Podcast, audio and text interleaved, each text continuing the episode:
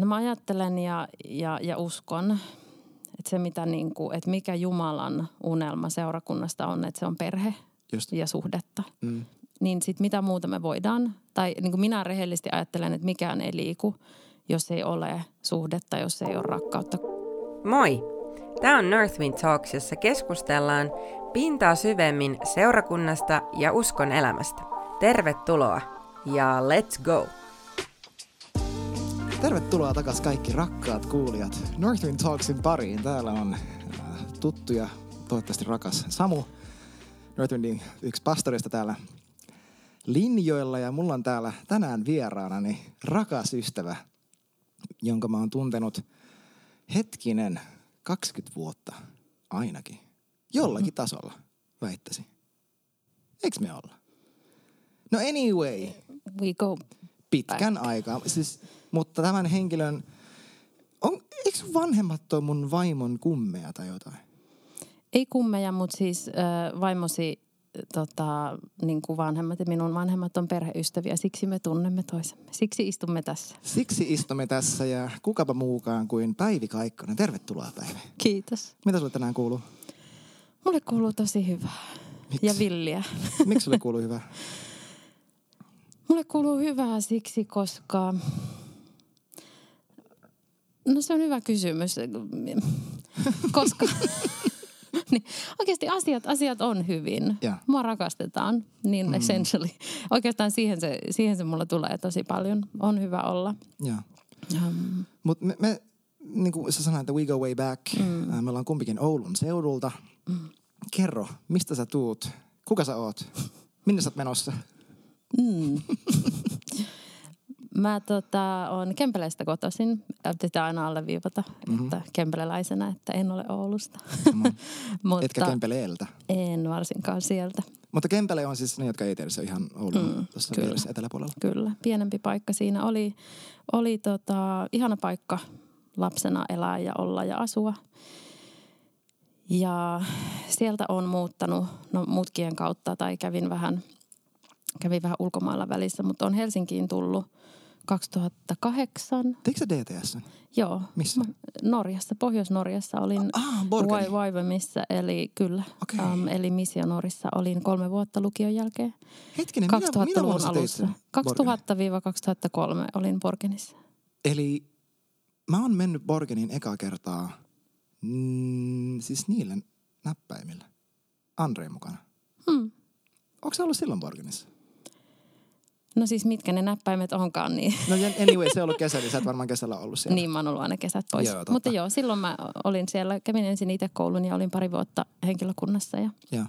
sitten sä palasin Ouluun muutamaksi vuodeksi ja opiskelin siinä välissä. Ja sitten tota, muutin Helsinkiin 2008 töiden perässä ja, ja perheen perässä ehkä ennen kaikkea, mm. mutta myös tiesin, että ei Oulussa ollut mulle kiinnostavia työpaikkoja, niin sitten.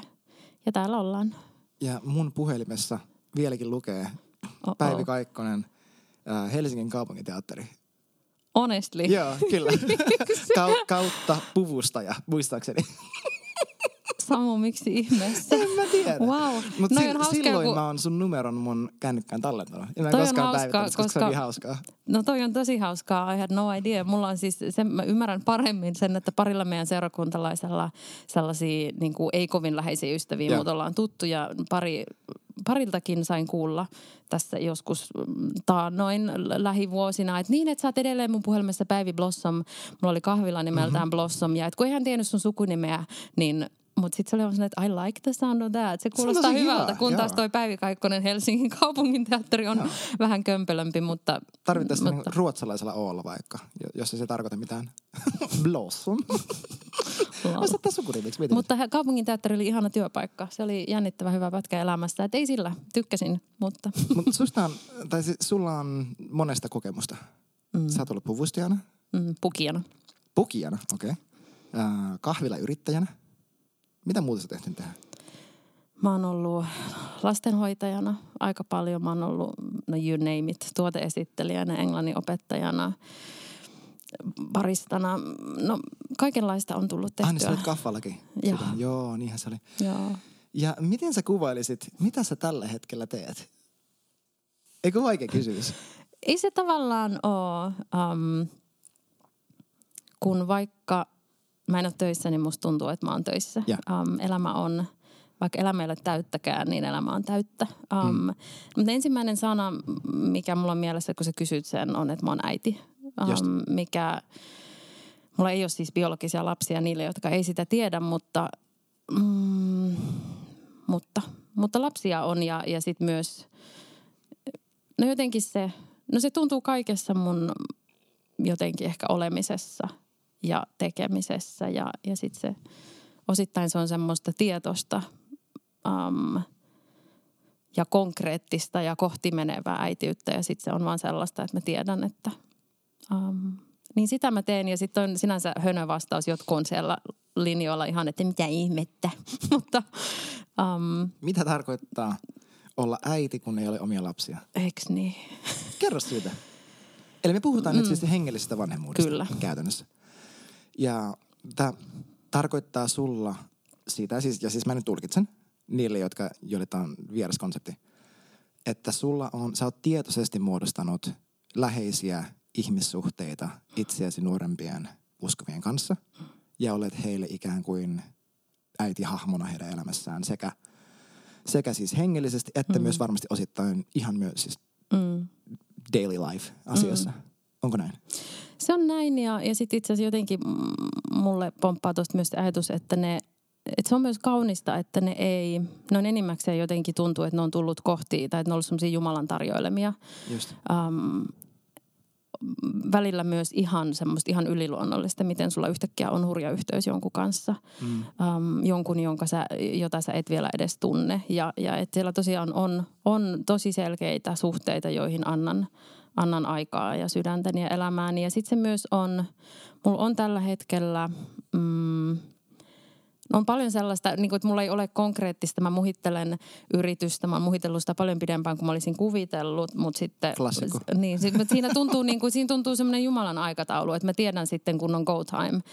Um, mulla se on, se on vuosia mennyt niin, että, että monessa asiassa mä vaan tiedän, että mä tiedän sitten, kun on aika. Ja, ja siinä, no siinäkin mä enemmän tai vähemmän. Et se on enemmän ehkä semmoinen, että no se on konkreettistakin se äitiys, mutta sitten tuntuu samaan aikaan, että on paljon kypsymässä ja paljon rakentumassa mun elämässä ja mun elämän kautta asioita, jossa mä tiedän, että, että vaikka mä en vielä konkreettisesti niin paljon edes teki, tekisikään, niin se, niin kuin se hengessä tuntuu siltä niin kuin mä tekisin töitä, koska Just. mä, että mä, että se on enemmän ehkä semmoinen, miten se sanotaan, pose, asento, tai semmoinen, niin kuin, että mä tiedän, että mä oon äiti ja se tuntuu minussa, että, Just.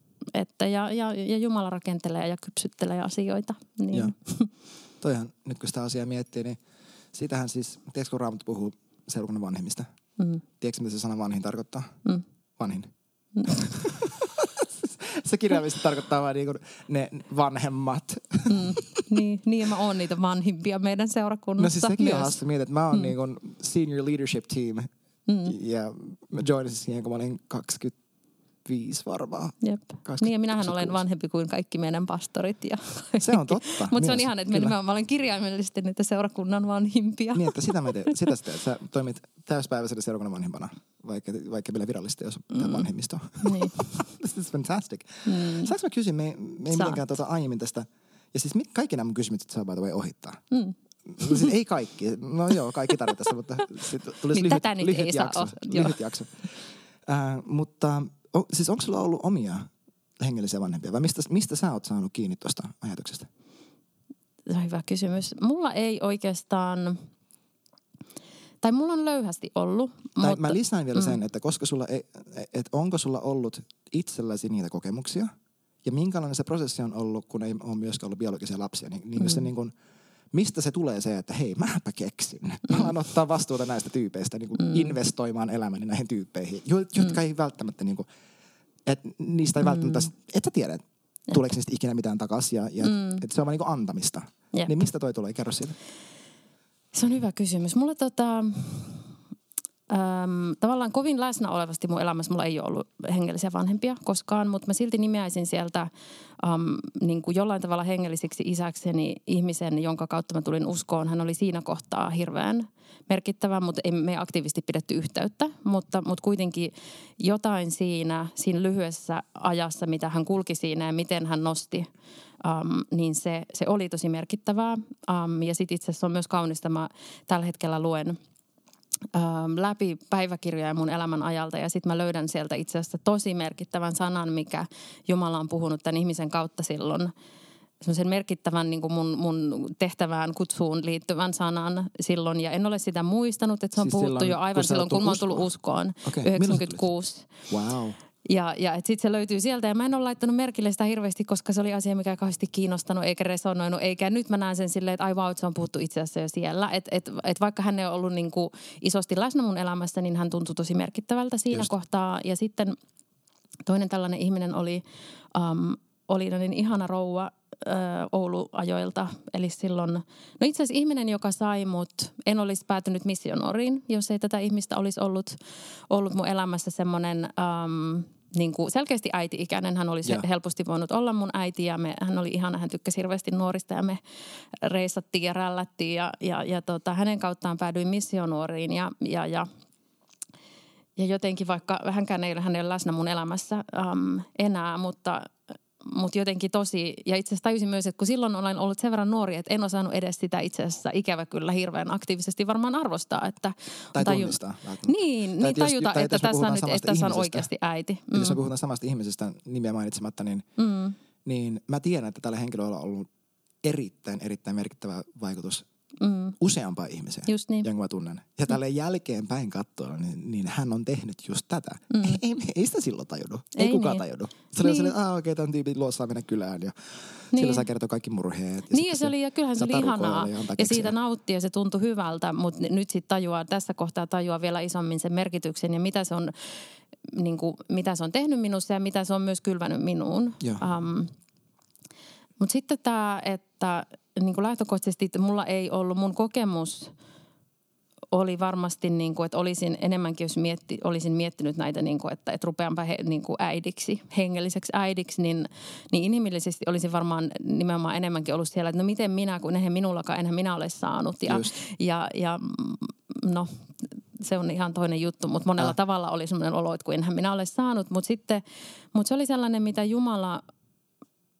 niin kuin, mulla itse asiassa, mä, mä tiedän niin kuin paikall, niin kuin tarkalleen, mä muistan sen hetken ja kohdan ja paikan, missä mä oon, missä niin kuin Jumala oli toki, oli niin kuin äiti, äitisanana ja hengellinen äitiys. Ei se ollut mulle mitenkään uutta tai, tai, tai niin kuin, että mä tiesin, että se on sellainen, mihin Jumala kutsuu. Ja, ja, ja sitten toisaalta mä ajattelen, että se on aina, se on aina prosessi, se on jotain, mihin sä kypsyt. Että sä tosta vaan, että no niin, minäpäs alan äidiksi. Mm-hmm. Um, Mutta sitten mä muistan, että se on ollut, ja mä en ole edes tietoisesti ollut mitenkään sanonut ei. Tai, mutta sitten mä muistan semmoisen tilanteen, missä um, yksi ihminen tulee, ollaan kokouksessa, yksi ihminen tulee mun, um, niin kuin mun, mun eteen, mun, mun siihen niin kuin laittaa pään mun syliin. Ja sitten mä tajon vaan, minusta vaan nousee siinä sanotus Jumalan suuntaan, että okei, että voin olla äiti. Ja, ja, ja se, on, se on tosi laaja äityyden sana, mihin mä silloin sanon kyllä. Ja, ja jotenkin se oli joku semmoinen, ja siitä lähti um, sit Jumala tekee jotain paljon mun sydämestä. Tästä on nyt ehkä puolitoista vuotta vajaa, Just. missä sitten käytännössä, mutta että se on ollut paljon matka siihen, mutta sitten ja. sanoin ison kyllä. Tuo on niin mielenkiintoinen mun mielestä nämä, nämä että miten me päädytään johonkin pisteeseen, missä mm. me tehdään että et mit, mitkä johtaa niihin niin käänteen tekeviin kohtiin ja mitä siitä sitten seuraa. Mua kiinnostaa mm. aina hirveän paljon nämä, nämä storit. Siis mulla itselläni vasta hetkinen marraskuu 22. Mm. Niin viime vuonna, nyt kun me äänitetään tätä lokakuussa 23, niin viime vuoden marraskuussa vasta lukiessani uh, Paul Manwaring Things Fathers Do kirjaa, mä tajusin, että mä oon sisäisesti vannannut, että minä en tule toimimaan hengellisenä isänä. Wow. Ja siis tiedostamattani, mutta mm. pretty strong stuff ja – ja sitten mä siinä kohtaa tein parannusta, mutta mitään ei näkynyt pitkään aikaan. Ja nyt sitten mm. alkaa näkyä, mutta siis totta, totta kai mm. sisäisesti tosi moni asia alkaa muuttua siinä kohtaa, kun mm. tekee sen päätöksen. Jep. ja mä itse asiassa haluan vielä vastata siihen, yksi osa sun kysymystä oli se, että miltä tuntuu olla sitten hengellen äiti, kun ei ole um, biologisia lapsia. Se oli oikeasti aika hurja, kun sitten mä sain, mä sain sitten, Jumala tosi selkeästi antoi mulle semmoinen niin ensimmäinen hengellinen lapsi, um, joka, joka se oli ihan yliluonnollista, miten se, se yhteys, kun että mä vähän koin siinä sellaista, oiskohan ja tarjoaisinkohan ja sitten kun mä um, on ihan hiljan tavattu, mä sanotan sitä hänelle ja se saman tien vaan kun kun, niin kuin, kun hän sitten peilaa sen takaisin ja me sanotaan käytännössä kyllä silleen, että okei äiti ja poika. Ja sitten se vaan se yhteys vaan on Just. ja se tuntuu. Um, ja se on niin kaunista sitten siinä kohtaa. Mä oon um, silloin – 41 varmaan. Ja, ja kun mä oon se Mimmi, kuka aina ajatteli, jos elämä olisi mennyt niin kuin minä olisin suunnitellut, niin kaksikymppisenä mä olisin mennyt naimisiin ja sitten mm. heti lapsia. Ja, ja, ja se oli mulle ihan sairaan pitkään se, että näin elämän olisi kuulunut mennä. Just. Ja, ja, ja, ja hirveän kipeä ja hankala ja katkera asia, eikä ole enää, miksi voin, sillä, miksi voin siitä puhua ja miksi voin sillä nauraakin. Mutta, mutta se oli niin kaunista siihen kohtaan, kun Jumala tuo tämän pojan mun elämään – ja sitten mä tajuan yhtäkkiä, että... Ai hän on just sen ikäinen vai? Niin, niin kuin, että käytännössä, niin kuin, että, että mä voisin itse asiassa olla hänen äiti. Just, joo. Että mä olisin joo. ollut 17 ja sitten se, kun se mun tunne on se, uh-huh. että se ei tunnu itse asiassa hänen kohdalla, että se ei tuntunut siltä niin kuin hän olisi mun poika, vaan, vaan se tuntui siltä, että, että hän on mun poika. Ja, ja, ja jotenkin, että se, että se mun fiilis on se, että niin, että no näinhän Jumala tämän teki. Että se ei edes, mm. ja se on, No se on ollut hurja matka mun sydämen parantua siitä, että olisin halunnut parikymppisenä ne lapset siihen tohon hetkeen. Mutta se on niin käsittämättömän kaunista, kun se, se oikeasti, mä tajuan siinä kohtaa, että miten kaunista. Että et nimenomaan, että mä aina olisin halunnut ja sitten Jumala yhtäkkiä tuoken sen, että, niinku, että hei tässä on tämä sinun poika. Niin, wow. Mm. Yllättävä käänne.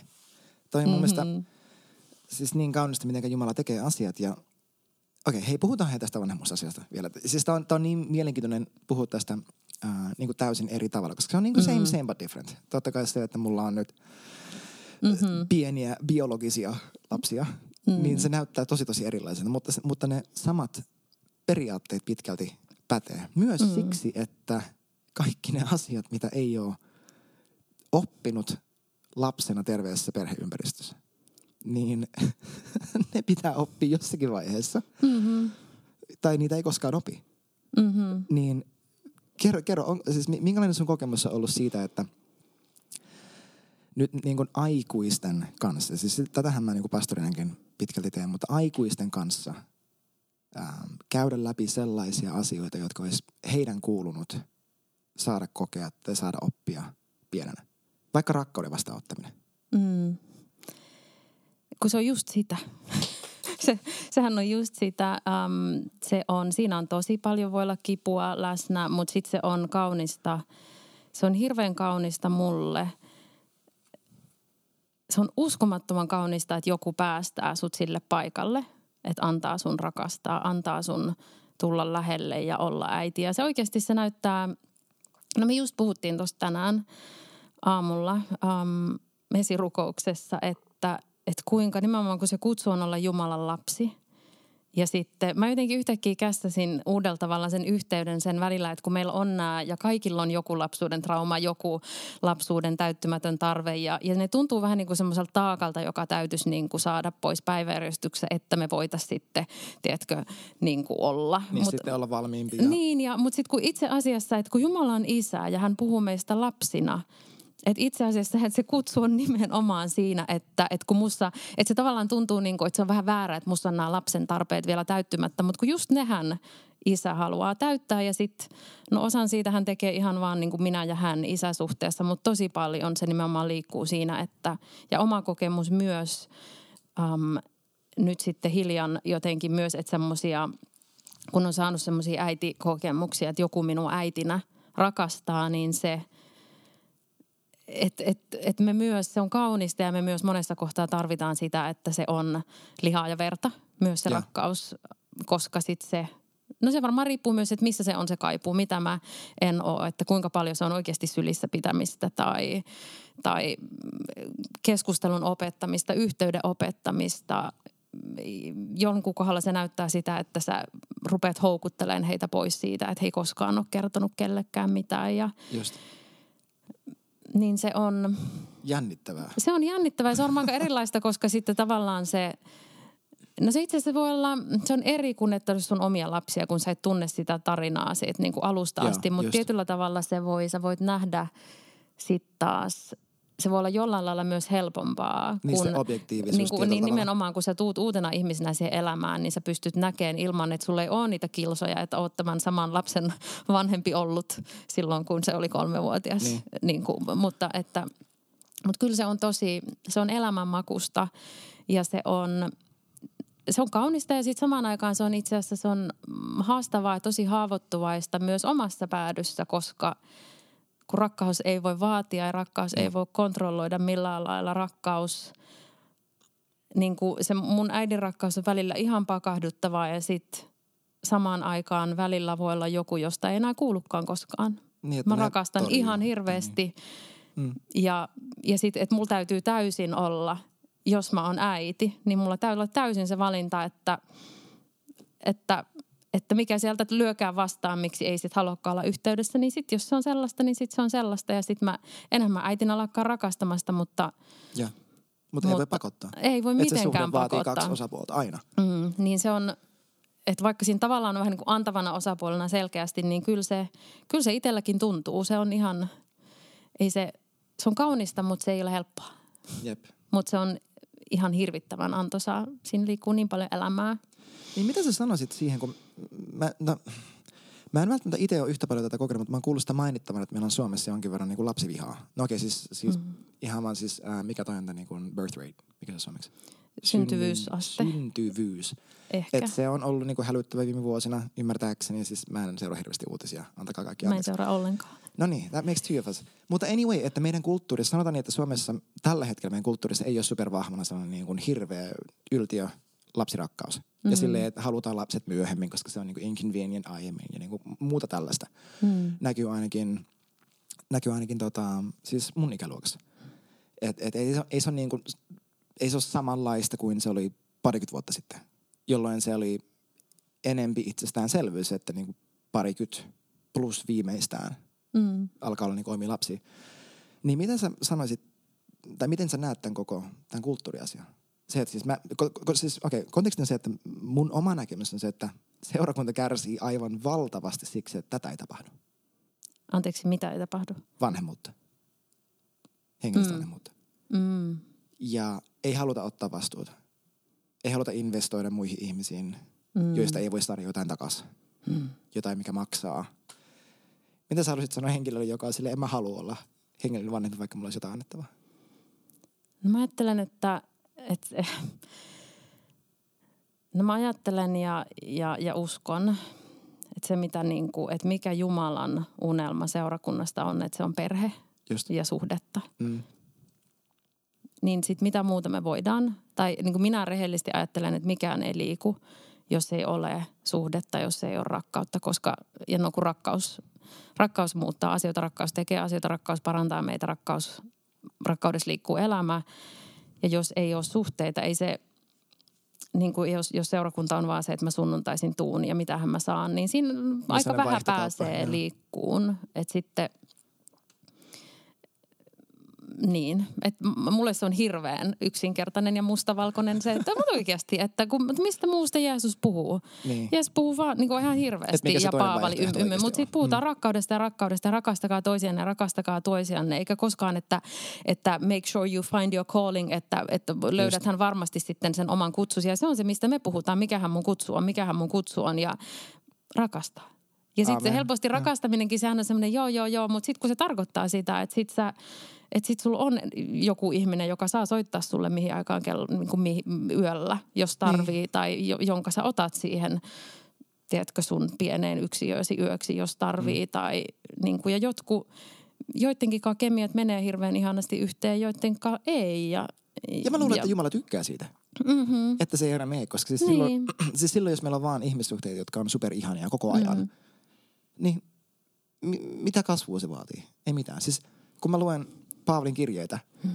niin se on niinku, no en voi prosentuaalisesti sanoa, mutta sanotaan sellainen mm. 50-50 teologiaa mm. ja niinku elämäohjeita ja, ja loput on sitten, guys, can you just please get along? Mm.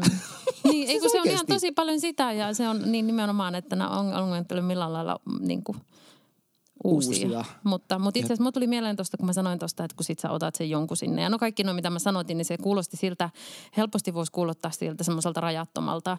Ja itse asiassa joidenkin ihmisten kohdalla välillä varsinkin aikakausia on mulla ollut. Ja, ja tiedän, että on muillakin ollut, joissa sulla on hullun paksu armo rakastaa jotain ihmistä sellaisella tavalla vaan, että sä oikeasti teet mitä vaan. Ja sitten ja sitten jossain kohtaa se muuttuu, jossain kohtaa se ei enää ole sellaista. Että mä uskon ja. myös, että Jumala voi antaa ihan hurjan hurjan, tietyllä tavalla rajattoman kyvyn rakastaa.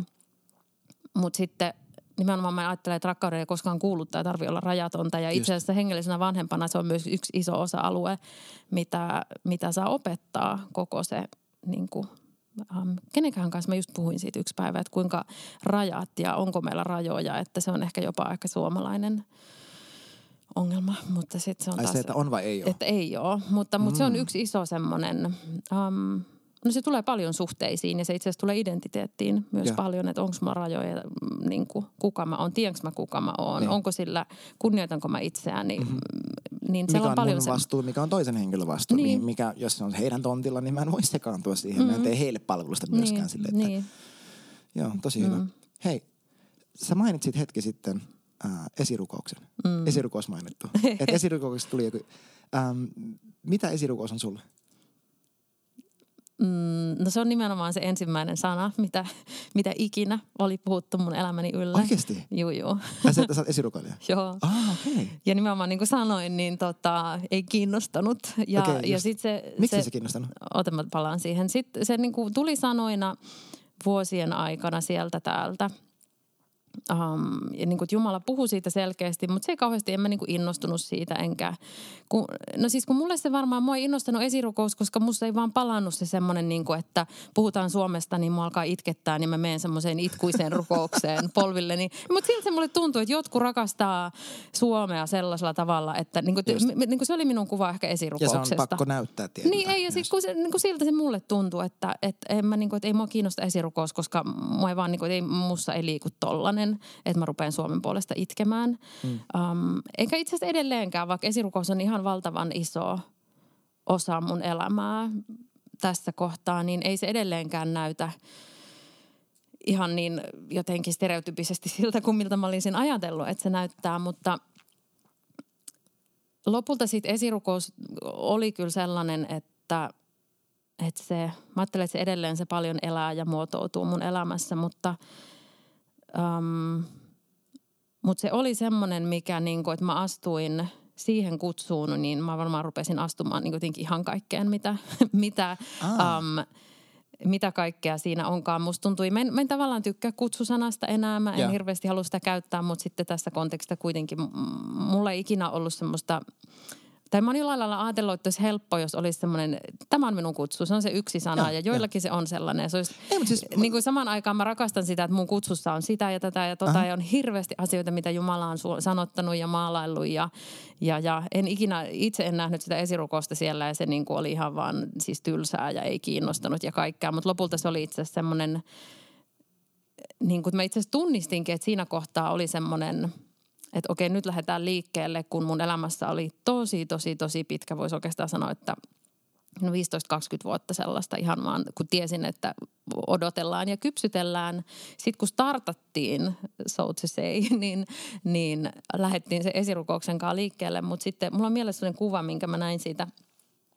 Mm, mä mä kuuntelin jotain podcastia, jossa käskettiin menemään sydämen puutarhaan ja, ja jotenkin, ja tai kysyin Jeesukselta, että viedä, viedä sut sinne ja jotain. Ja mä en varmaan edes, mä oon itse asiassa, mä oon paljon kyllä sydämen puutarhassa. Um, ja silloin mä en varmaan edes, tai se on mulle semmoista terminologiaa ja, ja paikkaa, missä mä vietän paljon paljon aikaa. Mutta silloin mä en varmaan edes kysynyt, mutta mä saman tien mä näen mun sydämen puutarhan ja, ja siellä on puun taimi, joka on esirukous. Ja se yrittää hirveästi tuottaa hedelmää siinä kohtaa, se on semmoinen pieni taimi. Mutta sitten mä näen sen vuosien, vuosien, vuosien päästä ja siitä on tullut kaikista isoin puu siinä puutarhassa, mikä oli semmoinen, että ah okei, okay, että tämä on ehkä niin kuin Jumalan kaunis suunnitelma. Mutta sitten edelleenkin, niin kuin, mä edelleen varmaan makustelen ja, ja tutkin ja, ja jotenkin, tai teen matkaa siihen, että niin mitä se esirukous, että se ei tosiaan niin kuin, että se on tosi kaukana siitä, että se on joku sitä vaan, että mä tietyllä, tietyn aiheen puolesta tai tietyn, että mä ajattelen, että se on – No, raamattu, että se on raamattu... niin koko, raamut, niin kuin koko, koko elämän kattava On juttu. joo. Silleen ja, niin kuin tietysti Jesajat ja Jeremiat ja nämä, kun niin. puhuu, ne nimes niiden lapset. Niin, niin ja se niin kuin jotenkin, esirukous on enemmän kuin sanoo ja se on enemmän kuin sille, että nyt minulla on tämä sessio, jossa minä rukoilen. Mä ajattelin, että esirukous on paljon mulle sellaista, että, mä, että kun mä seison joidenkin ihmisten elämässä, että mä hengessä on, kun mä oon päättänyt seistä läsnä heidän elämässä, mä suojaan heitä, että vaikka ja. mä sanallisesti, tietoisesti edes rukoilisin, niin mä ajattelen, että um, ja sitten samaan aikaan myös, tai jotenkin siinä on paljon, niin kuin mm. Ramassa puhutaan siitä, Jeesus esirukoilee, pyhä henki esirukoilee, että sitten, että me ollaan aikamoisessa seurassa myös rukoilemassa.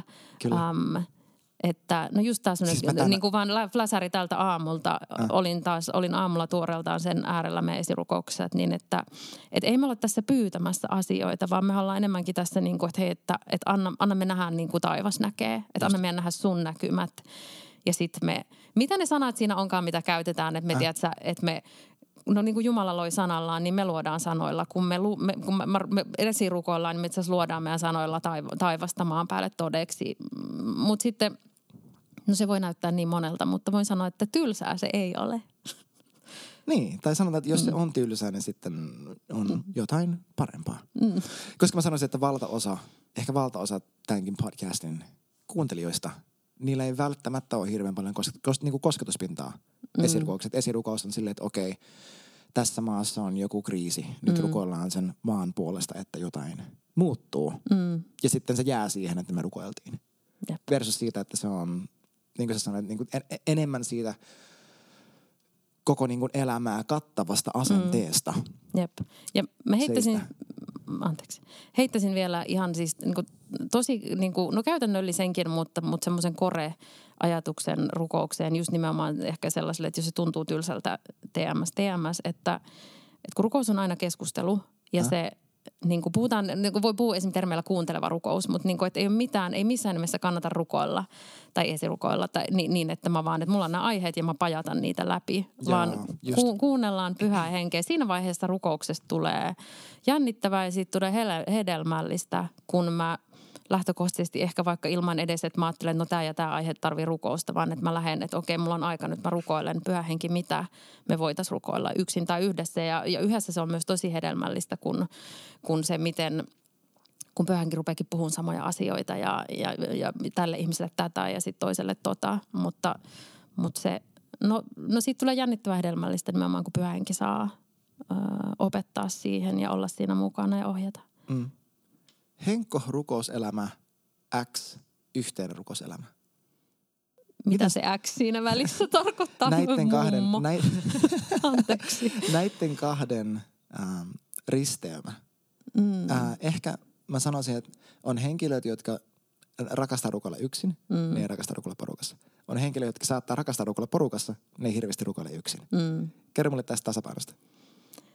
Mä ajattelen, että molemmat on tärkeitä, koska no kun me rukoillaan yhdessä, niin, niin siinä on ruumispaikalla ja, ja. ja sitten no aina tapahtuu enemmän. Ja, Okei, okay, mm. kerro, kerro, kerro. Joo, ja sitten taas No mä ajattelisin varsinkin, että et, et haiskahtaa heti joltain ongelmalta, jos, mä, jos on henkilö, joka ruko, osaa tai tykkää rukoilla vaan porukassa eikä yksin. Käytännössä mm. tulee heti ajatus, että no mitä sä pakoilet. Että, koska mä ajattelin, Niitä on. Niin Niitä on, on, on. Mutta ja sit, siis, kun rakas kuulija, jos sä oot mm. siellä, me ei tuomita sua. Ei Mut me ei ikinä me tuomita, ei ikinä me hirveästi siis mä rakastetaan. Mä tänä aamuna heräsin siihen lauseeseen. Mietin, mä avaan mun silmät ja mä kuulen päässäni, there is no condemnation for those who are in Christ Jesus. Mm-hmm. Oh, hyvä aloitus päivään. Ihana. Mutta siis niitä on. Mm, joo, mutta siis se niin ajatus, mikä herää vaan on nimenomaan se, että tai kun, kun eh, henkkohtrukous on, kun sehän on vaan suhde, suhde, että se on tosi rehellistä, tai jos se ei ole rehellistä, niin mitä se niin, on? Niin, tai niin kuin, että onko sitä, jos se on rehellistä. Että lopulta niin se ajatus nimenomaan, että jos mulla vaikka, että mä en osaa olla yksin rukouksessa, niin käytännössä joko mulla on ehkä joku kipu tai joku asia, mitä mä e-, en halua kohdata ja mä mm. yritän piilotella Jumalalta tai, tai koinko mä edes osaamani olla suhteessa Jumalaan. Koska rukous nimenomaan, kun se on suhdetta, se on keskustelua, mm. niin... Siis niin sillä tavalla mä ajattelin, että se on hyvin eri luonteista, että jos mä rukoilen yksin, toki mä voin yksinkin, kun mä rukoilen, rukoilla asioiden puolesta, uh-huh. mutta sitten tosi usein se keskustelu on hyvin henkilökohtaista myös äh, henkkohtrukouksessa versus, että kun rukoillaan yhdessä, niin se usein sit saattaa liikkua jonkun niin kuin enemmänkin, no sekin riippuu missä porukassa rukoillaan yhdessä, mutta ne voi olla aika eri luonteisia, mutta, mutta, mutta. Mä en saa yhtään päähän, mikä se on se jenkkikirjailija, kirjoittanut ihan valtavan leän kirjoja miehuudesta, Jeesuksesta, kuinka hän on kaunis. Kuka se on? Vanhempi tyyppi. Parta ja pitkät hiukset. So kind. Mikä se nimi on? Mä en saa sitä päähdi. Oh my gosh, Näin. kamalaa. Järkyttävää. Mä oon lukenut sen varmaan kolme neljä sen kirjaa, mä en saa päähän. Mutta anyway, hän mm. oli uh, Brave Cone podcastissa yksi hänen saarna, jossa hän puhuu tuosta uh, niin kuin the, the Fall of Man, siis syntilankemuksesta. Mm. Ja siitä, uh, kun he ottaa ne viikonlehdet ja kaikki tähän. Mm. Ja mitä Aatami sanoi, että I was afraid because I was naked and so I hid. Niin kun mä kuulin ton opetuksia joskus vuosi sitten, tästä kun me tässä nyt istutaan, niin, koska mä en tiedä miltä jakso tulee ulos. Mutta anyway, mm. uh, niin kun mä kuulin ton opetuksen, niin mä, mä tajusin, että oh crap, että mulla on ollut, että vaikka mulla oli tosi vahva henkilökohtainen rukouselämä mm. ja myös corporate, että et määrällisesti jos katsoo, tai jopa ne asiat, mitä mun suusta tulee ulos, niin nekin vaikuttaa tosi oikealta. Mutta mä tajusin, että hetkinen, mä vien ne samat vitsin viikunalehdet mukanani mm. mun rukouskammioon. Että mä no. haluun vaikuttaa joltain, en välttämättä edes Jumalalle, vaan itselleni. Mm. Että se rukous, vaikka sitä oli, vaikka se parhaani mukaan oli sitä, että – mä sydämestäni haluan. Mm. Niin siihen silti tuli mukaan se, että mun täytyy näyttää joltain itselleni, koska mua pelottaa, että jos mä en oo tietynlainen, mm. niin sitten en mä tiedä, jotain pahaa siitä seuraa.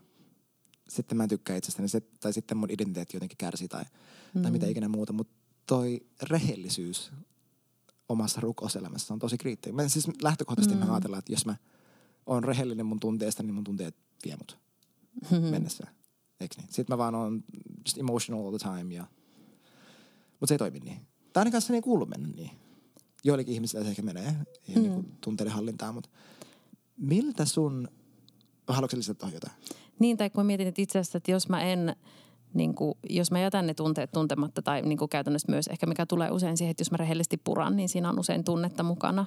Niin jos mä jätän ne tuntematta ja purkamatta, niin sittenhän ne ongelmat tulee. Sitten mä oon jumissa. Mm, koska et, et nimenomaan, koska niin, kun tunteet, ne on sitä varten, että mä käyn asioita läpi. Että ne, ne tunteet vapauttaa minussa asioita ja ne auttaa sen no, asioiden kohtaamista. Ja sitten niin. kun mä, ne, mä puran ne ulos, niin ne tulee ulos ja ne ei jää jumiin. Kun sitten taas, että ne purkamattomat tunteet, niin – ne kasautuu ja sitten on hankalaa. Ja...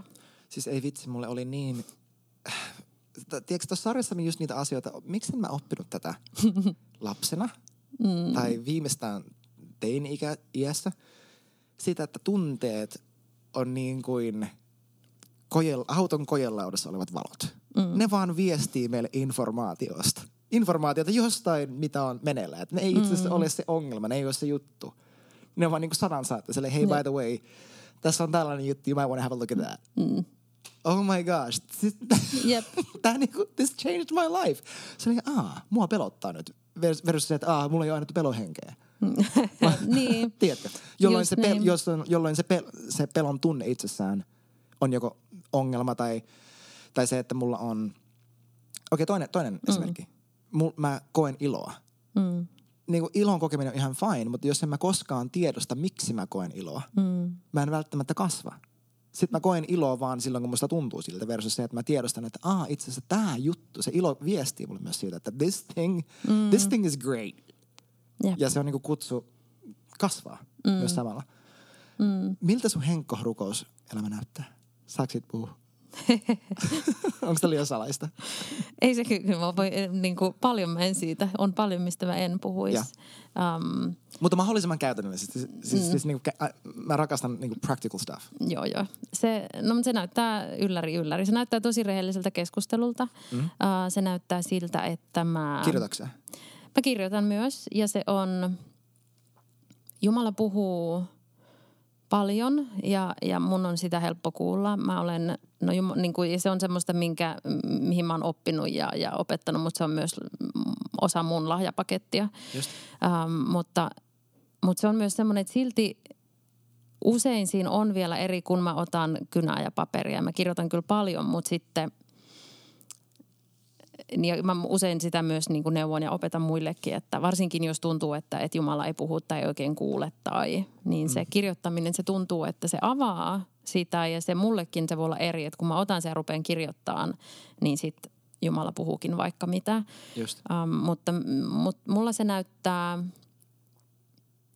no se on siis, mä, ehkä mä väläytän vähän sellaista, että se on viime vuosina – ollut siis sellaista, että sit kun mä oon, mä oon tosi paljon käsitellyt mun sydämen asioita Jumalan okay. Ja sitten se on sellaista, kun mä oon kysellyt kysymyksiä, niin se on ihan sellaista psykologista kamaa ne vastaukset. Ja, ja tosi, itse millä, tosi, millä tavalla? Siis sellaista, että en mä, niin kuin, että en mä osaisi, että kun mä luen sitä, niin se on ihan sellaista, että en mä olisi osannut itse niin kuin edes. Joo, okay, että kun, niin kuin, kertoo, että kun sun is, niin kuin vanhempasi vaikka näin ja he toimivat näin, koska näin ja näin ja ah. näin. Ja, ja se on tosi kaunista, koska se, no se auttaa ymmärtään ja sitten siinä se, siinä on, hir, se on hirveän armollista myös, koska ja, ja tänäkin päivänä sun suhteissa – niin kuin se, että pyhähenki on puolustaja, on saanut aivan uuden merkityksen, koska No perkele vihaa ihmissuhteita ja, ja suhteita ja se on se, mitä hän pyrkii hajottamaan. No, no niin ja nimenomaan suhteita, juuri niin. Kaikki niin ja sitähän, niin kuin, että musta tuntuu, että ytimessään, jos ei jotain halua tappaa, tuhoa, varastaa, niin on suhteet.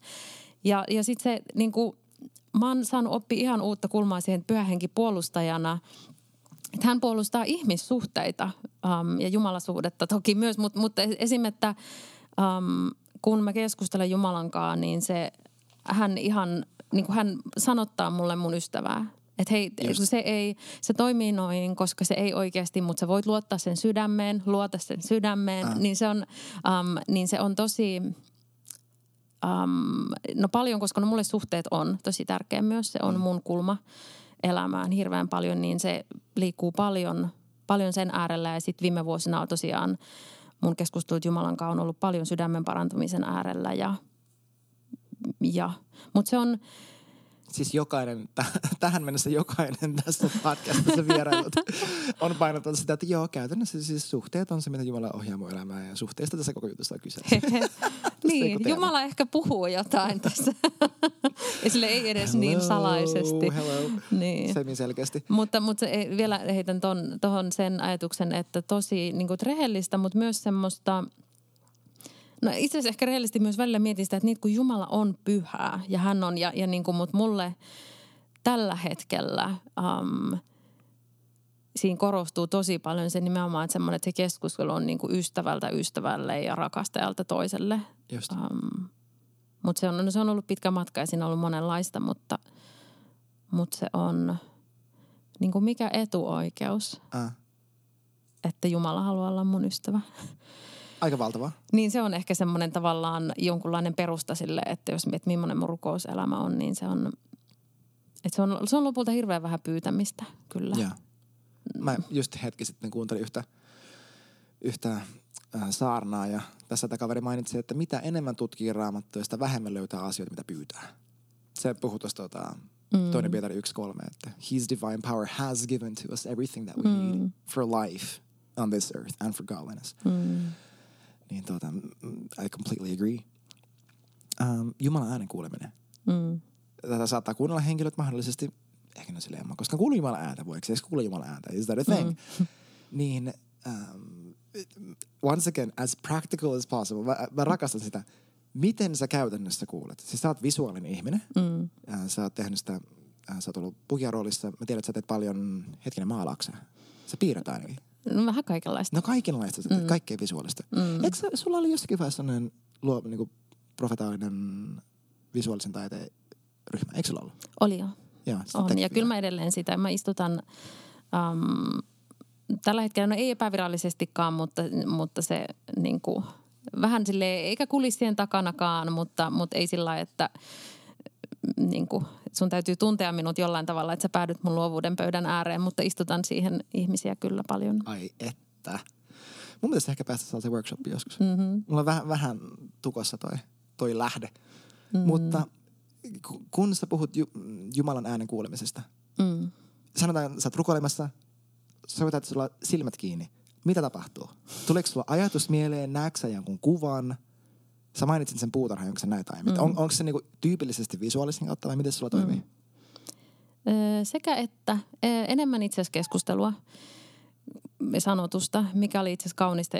Tajusin sen aika hiljan vasta, Äh. että niin, että sanat on itse asiassa mun tärkeimpiä rakkauden kieliä. Ne on mulle tosi tärkeä ja sitten se oli kaunista tajuta, että, että niin, että Jumala itse asiassa sanottaa mulle ihan hirveästi asioita. Eli, eli, Eli sä ikään kuin kuulet ajatuksen päässäsi. Joo, mä siis käytännössä mä käyn, mieleen. käyn Jumalan kanssa keskustelua päässäni. Just. um, aika mm, niin kuin jotenkin mm, hirveän paljon ja vähän niin kuin siellä sun täällä. Välillä se on, joskus se on vastausta kysymykseen, mutta, mutta tosi paljon se on vaan, että nimenomaan se ajatus, joka tulee. Ja, ja kyllä mä muistan ne ajat, kun, kun se oli sellaista, onkohan tämä Jumala. Kyllä mulla edelleen, mulla saattaa välillä olla sellainen, että mä mietin, että olikohan toi nyt. Ja sitten se on hauska, kun pyöhenki silleen no miten mä se ilmaisen, että se ei kuulostaisi oudolta, mutta ei niin kuin loukkaantuneena, mutta ihan vähän loukkaantuneena on sille tai, tai ei loukkaantuneena, mutta, mutta jotenkin kuitenkin sille pikkasen vakavana on, että Äh. niin, että, että sä voit luottaa, että sä kyllä tiedät, että mä puhun. Että kyllä se edelleenkin, niin kuin mulla,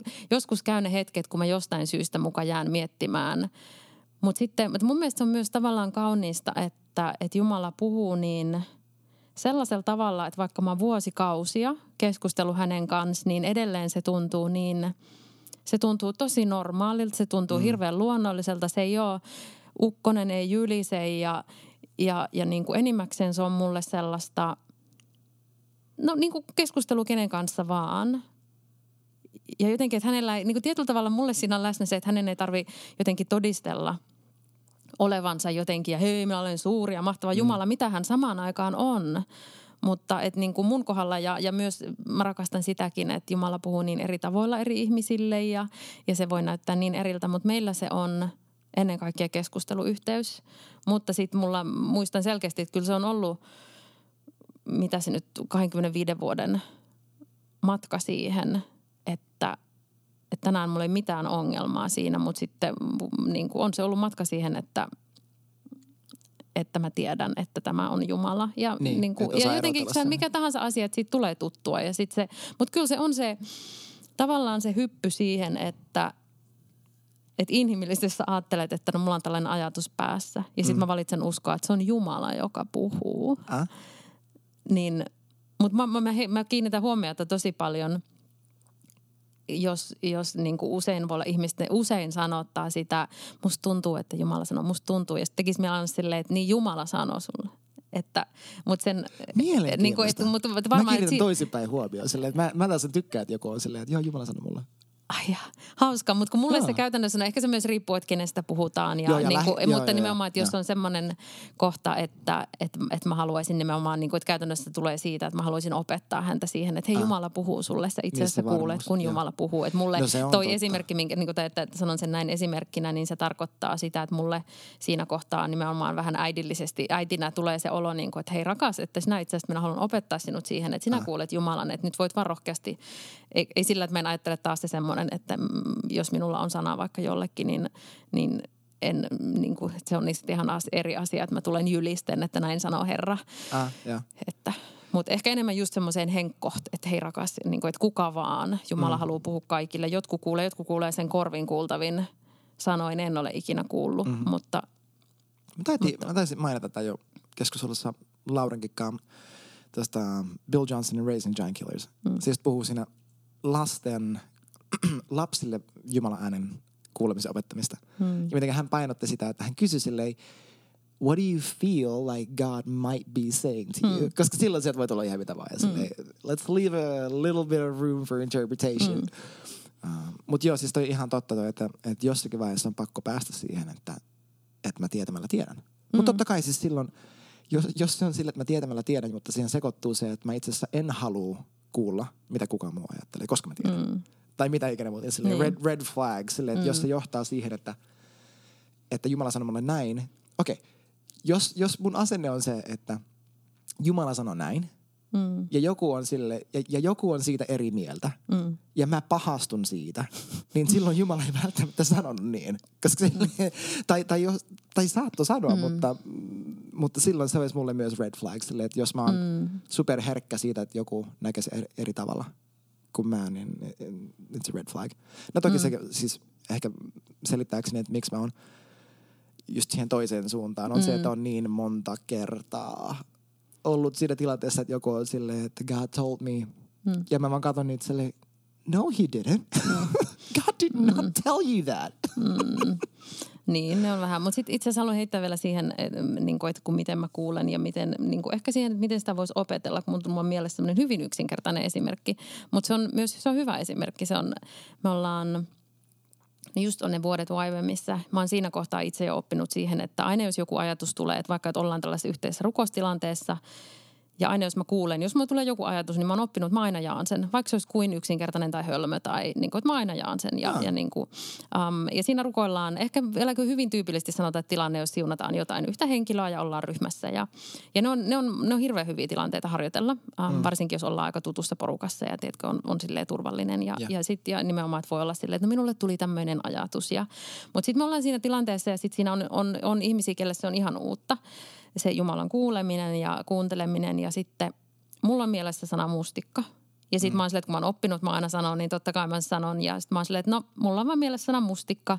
Mutta sitten se on tämmöiselle yhdelle ihmiselle, kelle tämä on tosi paljon uudempaa tämä koko konseptia, että mä voisin kuulla Jumalaa.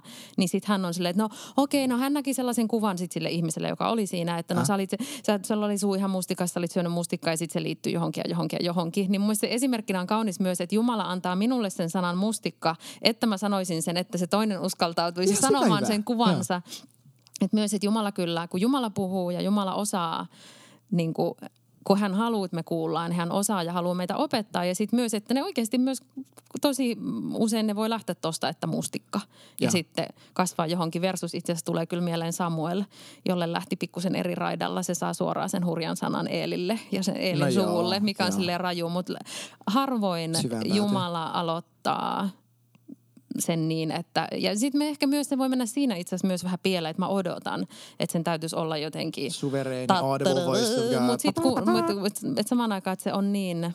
Että se on nimenomaan useimmiten vaan se, mikä voi tuntua omalta ajatukselta, mutta sitten sä opit tunnistaa, että aah niin Jumala, sinäkö tämä oot. Mutta sitten se on myös, koska sä voit aina kysyä sä voit keskustella myös sitä, että se ei tarvi vaan sille jotenkin, onkohan tämä nyt vai ei, minun täytyy jotenkin nyt niin kuin tietää tämä, vaan sitten sä voit ihan kysyä myös aina Jumalalta suoraan, että, niin, että onko toi nyt sun, että sinäkö se? Koska hän on siis, kun hän on Jumala, joka ja. rakastaa keskustella. Kyllä, siis lähtökohtaisesti mullakin, ähm, tätä ei, itse asiassa tosi hyvä taas miettiä, koska mä, mä, mä olin sanomassa, että miten mä kuulin Jumalan ääntä, mä tajusin, että se itse asiassa vähän, vähän shiftannut ehkä. Mm. Ah, interesting. Mutta mä huomaan, että se vaihtelee, että kuulenko mä Jumala itseäni varten vai jotain toista varten. Mm. Tietysti jän, jännä huomata, että itseäni varten se on enimmäkseen ajatuksia silleen, että mä kuulen jonkun mm. ajatuksen päässäni. Kun taas jos on jotain muuta henkilöä varten, niin lähtökohtaisesti, varsinkin jos on sellainen tilanne, että, että mä vaikka jaan tiedonsanoja tai mm. profetelle eestä tai jotain, se on melkein aina kuva Mm. Ja se on melkein aina joku täysin, niin kuin tosi tyhmä kuva. Oikeasti, mutta ähm, mut mulla se toimii silleen, että jos hän näyttää mulle jonkun kuva jostain ihmisestä, mm. niin mä jaan sen kuvan mm. ilman, että mulla on päässäni selitystä. Mm.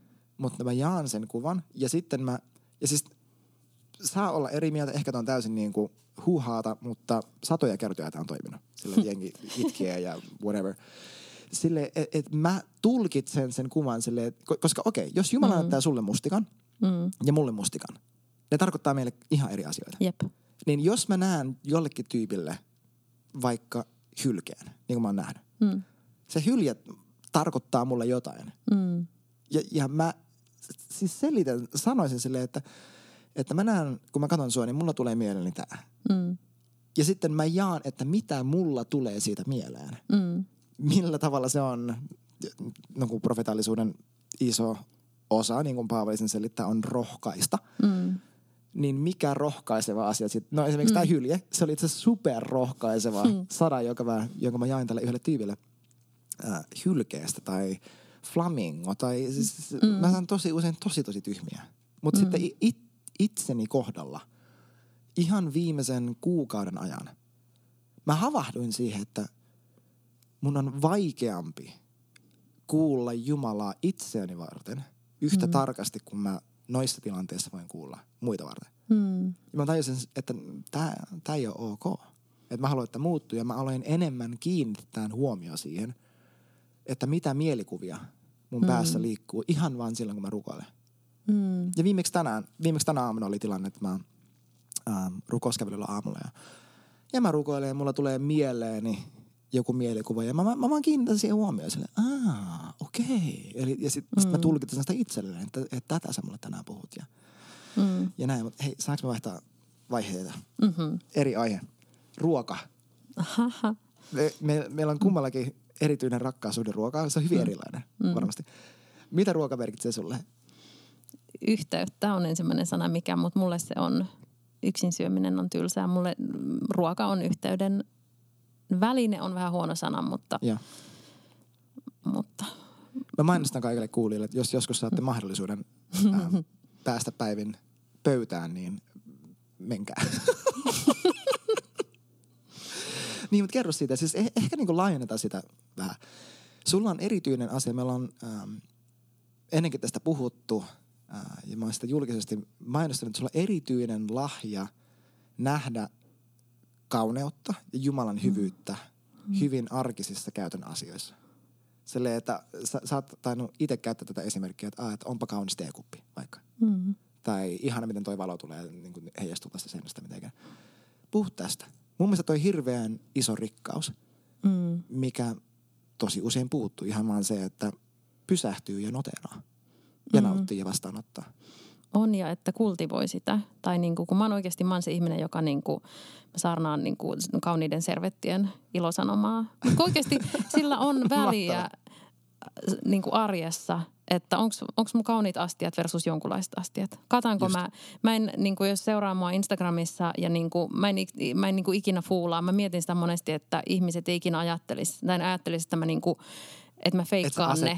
Niin kuin ei, vaan niin kuin, ei, kun just sen näköisiä kun ne on, niin, niin kuin, että mä että vaikka mä söisin yksin, niin mulla on kauniit astiat aina, ruoka on aina kaunista, koska sillä on, no kauneus on vahva, vahva, vahva, vahva kulma mun elämässä ja, ja se on se, miten mä ymmärrän Jumalaa, mitä kautta mä tunnen Jumalaa paljon, mutta, mutta sillä on myös se,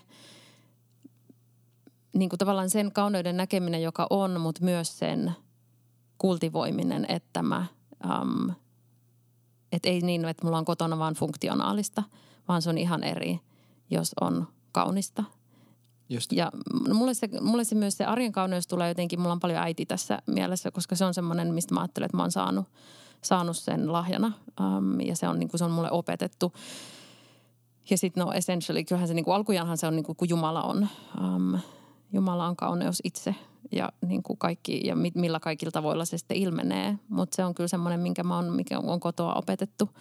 On ollut servetit ja on ollut kauniit astiat ja on ollut Um, ja sitten siinä on nimenomaan, siinä on ollut itse asiassa hyvin läsnä se, siinä just nimenomaan pöydän kattamisessa, kun se on se kauneus, mutta siinä on nimenomaan ollut se, se hostaaminen, mikä on opetettu kotoa. Et sen sä oot oppinut sun äidiltä? Joo, se on okay. kyllä. Meillä on, meillä on ollut paljon aina, niin kuin, no aina on ollut ihmisiä kylässä ja on, on, niin kuin on majoitettu ihmisiä. Ja, ja.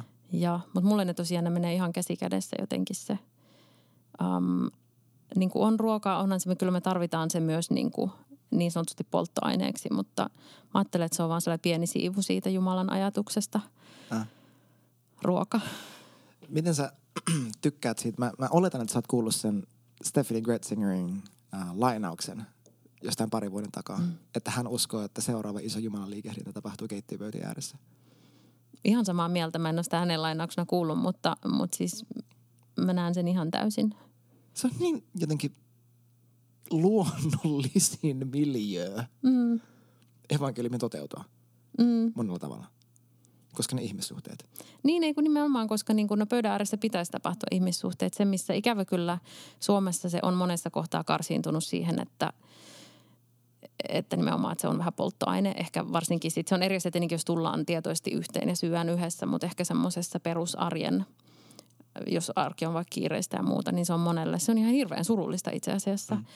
Um, että, että, niin kuin, että joillekin, että se, ei, että se taakka siitä, että pitää laittaa ruokaa ja ei oikein osaa eikä haluaiskaan. Ja, ja niin kuin pahimmillaan, kun oikeasti sit se on sellaista, että voi kun olisi joku pilleri, jonka voisi nielaista. Että, mä just kuullut henkilö sanomaan tälleen. Niin se on, se on hirveän, kun sitten mä ajattelen samaan aikaan, se on hirveän surullista, koska – ja jopa vähän surkuhupaisaakin, että sitten samaan aikaan tämän, niin kuin tässä ajassa, kuinka paljon ihmiset maksaa kaiken maailman maadottavista asioista ja haetaan ja. sitä ja tätä ja halu, haetaan rauhaa ja lepoa ja kaikkea. Ja sitten oikeasti niin kuin, että niin kuin, ja se on vielä e, aikanaan ollut hirveän eri, että oikeasti viljeltykin oma ruoka. Ja. Mutta minkä verran niin kuin, että siinä olisi sulle rauhoittumista ja maadottumista, kun sä pilkot ja pilkot ne kasvikset ja teet Ihan sen ruoan. Ja et, et se on tavallaan, että se on tosi harmi, että – tänä päivänä tässä meidän kiireisessä elämässä pyritään hirveästi eliminoimaan mahdollisimman pitkälle vaikka se ruoanlaitto pois siitä arjesta, kun itse se olisi asia, jonka äärellä sä voisit pysähtyä luonnollisesti ja Just. rauhoittua. Ja sitten kun mä ajattelen nimenomaan, että kun se ruoka ei ole vaan se polttoaine, vaan se on koko se. Siinä on ne tuoksut läsnä, siinä on se tuntuma, siinä on se, jos tehdään yhdessä. Siinä on nimenomaan se, sanotaan vaikka, että sulla on työpäivä takana, sä rupeat laittaa ruokaa. Niin se on niin kuin eräänlainen myös se vähän semmoinen tran, transitio siihen, että ja sitten rauhoitut ja sitten sä niin kuin – et se on harmi, että me on eliminoitu semmoinen tosi kaunis luonnollinen mm. sieltä ja sitten sen tilalle otettu stressi siitä, että kun pitää laittaa. Ja... Koska meillä on kiire johonkin tärkeämpää. Mm. Niin ja sitten niin että mihin on, että, että, se, että mä toivoisin, että voi kumpa jotenkin se osattaisi ottaa takaisin.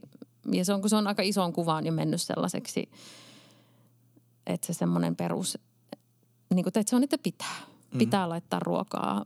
Aika harva lopulta oikeasti nauttii siitä. Tai niin kuin moni, on niin monia, jotka edes osaa.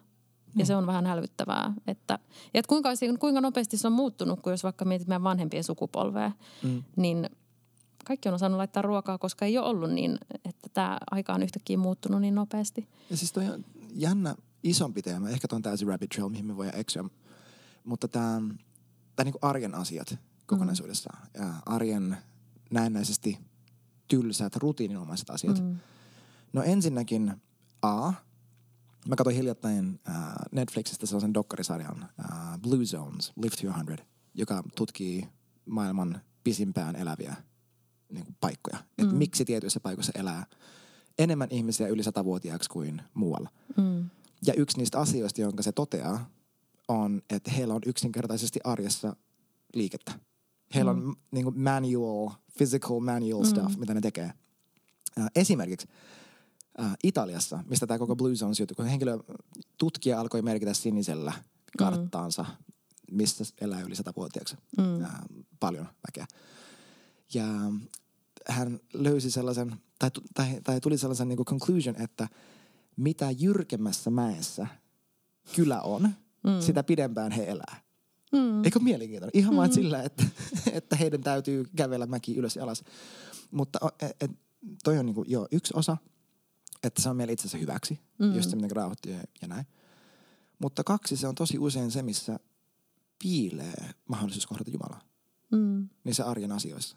Mm. Mitkä me pyritään elimi- eliminoimaan, jotta me päästään katsomaan Netflixiä. Okei, okay. mm. Netflixistä myös sarja katoin, mutta siis not throwing anyone on the bus. Um, mutta on tosi hälyttävä trendi. Mm. Niin se tulee myös tavallaan siihen vauhtiin ja kiireeseen ja siihen, että mun pitäisi jotenkin valmiiksi. Että ei osata niin kuin, tai tavallaan se, että mun pitää saada sellainen nopea nautinto jostain ja. versus, että mä näen sen vaivan sen nautinnon eteen. Että mun tulee mieleen... Näetkö sen vaivan nautintona? Siis näen, kun nimenomaan mä muistan aikanaan, mä olin tota, aloittanut baristana – ja. työt äh, kymmenen vuotta sitten ja ensimmäinen, ensimmäinen työviikko takana baristana voin sanoa, että mä oon aivan tolkuttoman väsynyt. Aivan Just. siis, no aina uusi, mutta se hirveän fyysistä. Ja, ja mun, mun tota, keino rentoutua siinä kohtaa, se on niin kuin alkusyksyä, että saa vielä tomaatteja torilta. Mä hain säkillisen tomaatteja torilta ja tein niistä neljä tuntia hauduttelin töölöläisen keittiön tuota, istuin sen leveällä ikkunalaudella, hauduttelin sitä tomaatti kastiketta pastaa varten ja se oli mulle se nimenomaan se, että mä rentoudun ja nautin ja um, että mä, niin mä ihan aidosti saan ihan hirveästi iloa siitä. Ja sitten mä itse asiassa mä saan aika paljon sitä sille, että kun no ei kaikki. Mutta sitten kun samaan aikaan mä ajattelisin, että kannattaisi mennä sitä kohti, että miten mä voisin ruveta nauttimaan tästä, no, koska joka ikisen ihmisen tarvii syödä. Äh. Niin top kolme. Kun, mulla ei, mutta kun mä oon niin... Oikeasti. Tätä, tätä kuuntelee mm. henkilö, henkilö, joka ne ei osaa laittaa ruokaa ja ne ei tykkää laittaa ruokaa. Mm. Mutta kato, kun mä en ole tässä kohtaa, mä en ole yhtään top kolme ihminen. Mä oon niin, mä oon niin vaan jotenkin hidas ja perinteinen. Ja, ei, mutta oikeasti kun mulle se, tai että mä tiedostan sen, että mä oon niin eri päädyssä kuin se, että mun, mun niin kuin tavallaan niin kuin mun on tuossa kohtaa edes jollain lailla musta tuntuu vähän pyöräväistykseltä koko top kolme nopeata helppoa vinkkiä, koska okay, mä oon niin eri laarissa sen. Sä sanoit, että lähteä kulkemaan sitä kohti. Miten? Mm. Niin, no se on tosi hyvä kysymys. Um, et miten käytännössä? Niinpä. Koska kaikki ei, kun... ei voi suoraan niin hypätä siihen, että ne hakee sen sakin tomaattia ja hauduttelee niitä neljä tuntia. Niin, no ei, ei välttämättä. Tehdä? No ei, mutta no okei, mä lähtisin vaikka miettiin, että no sekin on hälyttävää, kun monella ei välttämättä edes niin kuin, miettiä, että mistä mä oikeasti nauttisin. Mutta miettisi vaikka, että hei, mikä on joku ruoka, niin kuin, että mikä on joku, mistä mä oikeasti nautin, koska meidät on myös niin kuin – hirveän iso asia. Mä ajattelen, miksi meidät on luotu ja, ja niin kuin miltä elämä voisi ja niin kuin kuuluisi näyttää ja tuntua on nautinto. Just. Niin kuin meidät on luotu alun perin paratiisiin, jonka nimi on nautinto, Eden. Niin. niin kaikki tämä, että oikeasti, että se ei myöskään, että se ei ole väärin ja se ei ole niin jotenkin heti hedonismia, jos mä mietin sille, että mistä mä oikein, että vaikka että mistä ruoasta mä nauttisin, niin mä lähtisin vaikka sellaisesta liikkeelle, että – että mä lähtisin ihan pokalla kokeilemaan, että no hei, että mä googlaan sen reseptiä ja mitenhän se tehtäisiin itse. Että mä lähden, koska sitten siinä on myös mukana se, että mä voin oppia jotain uutta. Mä ymmärrän, että se joillekin, tai mä yritän ymmärtää, että se on joillekin stressaavaa se ruoan laittaminen, koska mulle se on nimenomaan rentoutumiskeino. Mutta, mutta myös se, että sä voit itse luoda äh. jotain, että sä voit, uh, mä lähtisin myös samaan aikaan ymmärrän, että se nimenomaan voi tuntua kauhean stressaavalta, että sä lähet niin kuin alusta asti, mutta mä ajattelen, että se koko homman juju on siinä, että se on mm. myös ajoittain hidasta ja että sä oikeasti meet ja ostat mahdollisimman ei valmiiksi maustettua tomaattisoossia, vaan, vaan mahdollisimman jotenkin yksinkertaisia, hyviä, puhtaita aineita. Se kiinnittää niin kuin... tunteita siihen, siis kiinnittää huomioon siihen, että miksi vaikka stressaa. Mm. Mulla on ihan valtava iso asia se, että hyvä esimerkki, me leivottiin lasten kanssa keksejä tuossa mm. toinen päivä. Ja me puhuttiin vaimon kanssa siitä, että kuinka eri tavoilla sen voi hoitaa. Mm. Silleen, että tämä on vaan asia, mikä täytyy hoitaa ja tehdä äkkiä, mm. ei sotketa. Ja mm. Versus se toinen kulma, että tämä on heille ihana kokemus. Mm. Ja tästä tulee meille niinku yhteinen hetki, jossa he pääsee oppimaan sekä käytännön asioita että myös mm. siis jotain syvällisempiä juttuja ja, Niinpä. ja ole yhdessä. Niin, toi on sitten ihan oma juttunsa vielä toi, että lapset nimenomaan kannattaisi ottaa mahdollisimman mm. pienenä mukaan keittiöön, niin sitten heillä voi olla taas hyvä terve suhde siihen, he voi nauttia, voi oppia sen automaattisesti, että itse asiassa myös monella se voi olla se, että se suhde ruokaan tai ruoanlaittoon on – on olematon, niin se voi olla nimenomaan sitä, että ei ole vaan koskaan ollut. Mä oon oikeasti, mä tunnen ihmisiä, jotka on silleen, että ei heillä ole koskaan, ei äiti ole koskaan opettanut tai isä tai joku, että ei ne ole opettanut mm. laittaa ruokaa ja ei ne ole ehkä oikein itsekään laittanut tai ne on aina vaan suverenisti hoitanut kaiken tai että sillä on iso iso väli, että, että ottaa mukaan jo pienenä keittiöön ja nimenomaan niin kuin – pääsee yli siitä, että tulee sotkua ja itse joutuu mm. sen kuitenkin siivoamaan ja, ja kaikki. Mutta, mutta jotenkin mä ehkä lähtisin jonkun, jotenkin vähän semmoisena seikkailuna suhtautuun siihen, että vaikka kuinka vihaisi sitä ruoanlaittoa, että lähtisi niin kuin sen – mä ajattelisin, että kaikki joka tapauksessa jollain lailla nauttisi hyvistä mauista, että, että lähtee vaikka sitä kautta hakemaan sitä, että mä oikeasti, että mä tuotan itselleni nautintoa, että mä lähden luomaan jotain, että mä ja nimenomaan niin kuin kiire eliminoiden. Ja sitten jos on sellainen tilanne, että ei koskaan ole aikaa laittaa ruokaa, niin mun mielestä sitten voi ihan kaikkiaan huolestua, jos niin, elämä on niin täyttä. Sitten on isompi ongelma. No että, no siis mm. mä oon siinä tilanteessa tällä hetkellä äh, pienten lasten kanssa, että mulla ruoan laittaminen, se jakaantuu kahteen. Mm. Että mulla on ne asiat, mitkä mä niin kuin, mä meal preppaan. Mm. Siksi, että mä tiedän, että jos mä en nyt tee esimerkiksi mm. useampaa lounasta valmiiksi, niin mm. sitten mä joudun hakemaan valmis ruokaa. Mm. Tai mä joudun olemaan syömättä tai mitä ikinä. Mm. Että, että on se puoli, joka ei ole super silleen shalom kumbaya, niin juu, juu, Jeesus hetki. Juu, eikä sen aina tarvitse näyttää siltä, että Mutta, minä fiilistelen ja nautin ja se toki niin. riippuu just onko sun lapsi ja ei ole. Mutta tämä. me pyritään esim. joka maanantai meillä on lounastreffit mun vaimon kanssa, mm. jolla me hyvin tietoisesti Me tehdään jotain hyvää, mm. istutaan ajan kanssa. Ja sitten meillä on joka perjantai, tyypillisesti me pidetään taas niin kuin Sabbath dinner, Mm. jolloin se on myös sosiaalinen hetki. Mm. Me, hilje, me hiljennytään, me pysähdytään Mm. lasten kanssa koko perheenä ja, ja ollaan niin kuin tosi läsnä. Mm. Et sillä on hirveän vahva, just se niin kuin maaduttava vaikutus, Mm. missä aiemmin puhuit. On. Onko Sit- sulla kokkikirjaa? Mitä? Onko sulla omaa reseptikirjaa? Ei. Onko sitä tulossa? Who knows? Voi olla. En, tota, se, se on yksi niistä asioista, joista voi niin kuin, kaikenlaista on varmaan tulossa. Mutta, Mä mutta mä ostasin hei, sen. heitän vielä, kiva. Mä heitän vielä sellaisen käytännön vinkin tohon nyt, että, että ehkä semmoiseen varsinkin, että niin kuin, että on kiireistä ja haluaisi laittaa ruokaa, ei ehkä vihaa sitä, mutta niin kuin haluaisi ja ei oikein tiedä mitä. Ja se on varmaan tosi monella se ongelma, niin, niin mä lähtisin ihan vaikka siis kirjoittamaan ylös kaikki ruuat, mitä sä osaat laittaa. Just. Niin kuin, että, että sä tee lista niistä ja sitten sieltä vaikka niin kuin viikoksi kerrallaan tai niin kuin miksi nyt haluaakin, niin sitten poimii vähän suunnitella. Mm. Um, koska sitten usein on siinä tilanteessa, että meet vaikka väsyneenä nälkäisenä kauppaan tai tuut kotiin väsyneenä nälkäisenä ja sitten sulla ja sitten se on aina se tilanne, että no en mä nyt tiedä mitä. Että se semmoinen tietynlainen suunnitelmallisuus voi vähän auttaa ja sitten sen niin kuin pohjalla mä ajattelen on se, että sä ensin kartoitat, että mitä mä yleensäkin osaan tai tykkään Joo, laittaa. kyllä. Ja sitten sä voit sinne lähteä myös vaikka vähän poimiin, että hei itse asiassa tämän tai tämän mä haluaisin lähteä opettelemaan. Sitten sä googlaat reseptit. Tänä päivänä on oikeasti mm. niin helppo Ihan sikana. Niin kuin kaikenlaisia Joo. resursseja. Ja, ja itse asiassa ei maksettu mainos, mutta heitän siis semmoinen, keneltä mä oon reseptimielessä ammentanut vuosien varrella kaikista eniten on Green Kitchen Stories. Joo. Ää, ruotsalais Aha. Tanskalainen perhe, jotka on nyt vuosia kirja? vuosia bloganneet. Heillä on monta monta kirjaa. yksi niitä kirjoja. on, ja sellaista niin kuin kasvisruokaa, toinen heistä syö jonkun verran lihaakin, mm.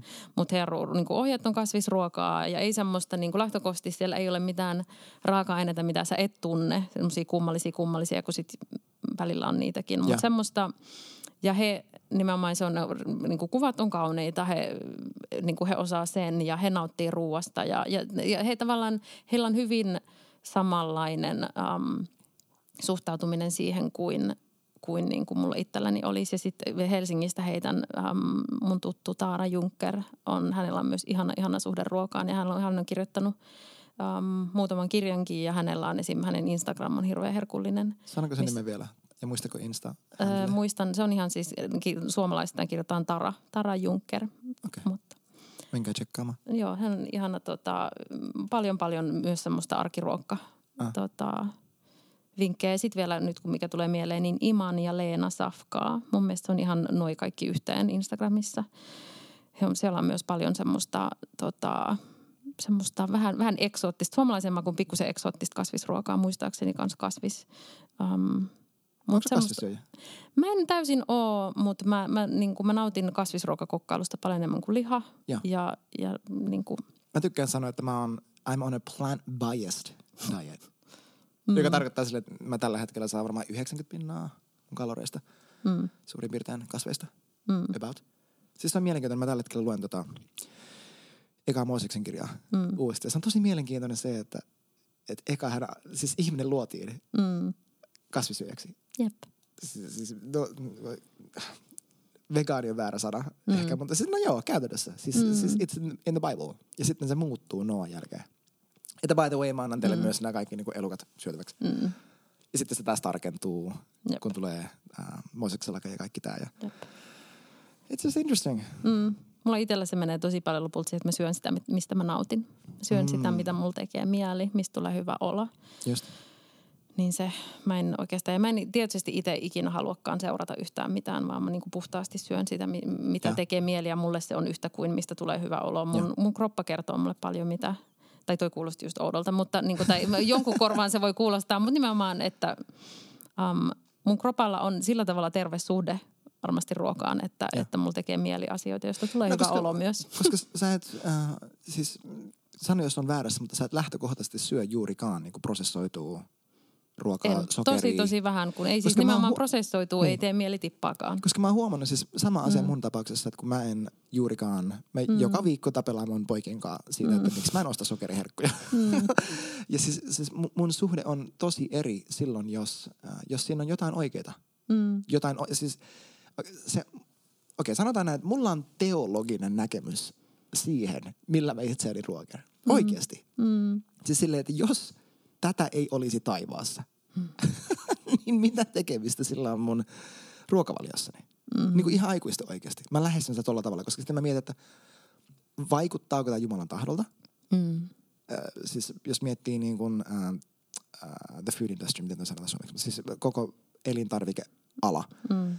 Ja mistä motiiveista monet asiat tehdään. Tämä epäpyhä kolminaisuus, uh, rasvat, jauhot, sokerit, ka, niin kuin kaikki mm. nämä jutut. Että kuinka paljon ruoasta on suunniteltu, jotta ihminen elää lihan mukaan. Mm. Eikä heidän sen niin kuin todellisen... Thought. Siis sama kuin sosiaalinen media.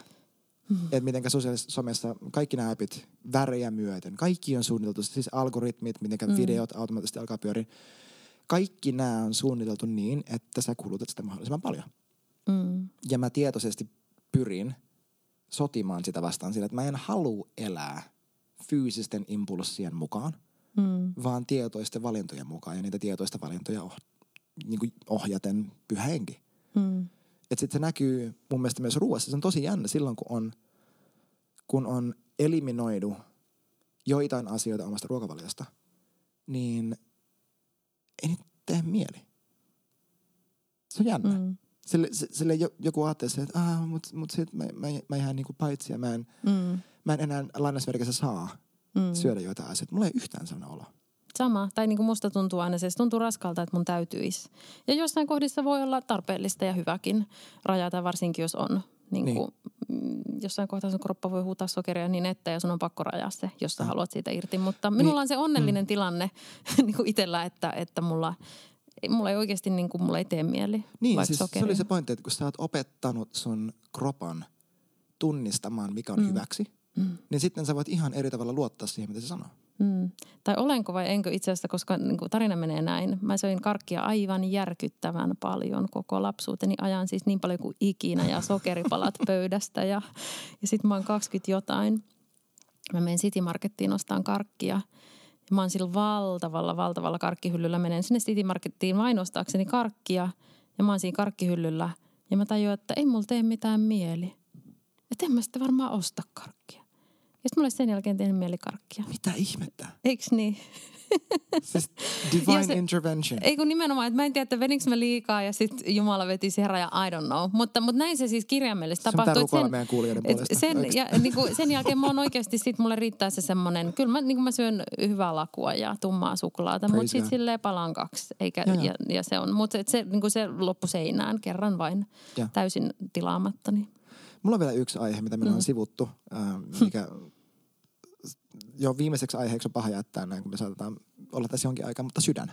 Mm, no, mutta se on paras aihe. Sydän on, se on iso aihe mm. sun kohdalla. Ähm, me puhuttiin jo aiemmin sun kanssa siitä, että ähm, no, sanalasku 4.23, että ennen kaikkea mm. vartioi sydämesi, koko elämä virtaa sieltä. Mm. Miten sä näet sydämen? Mikä sydän on?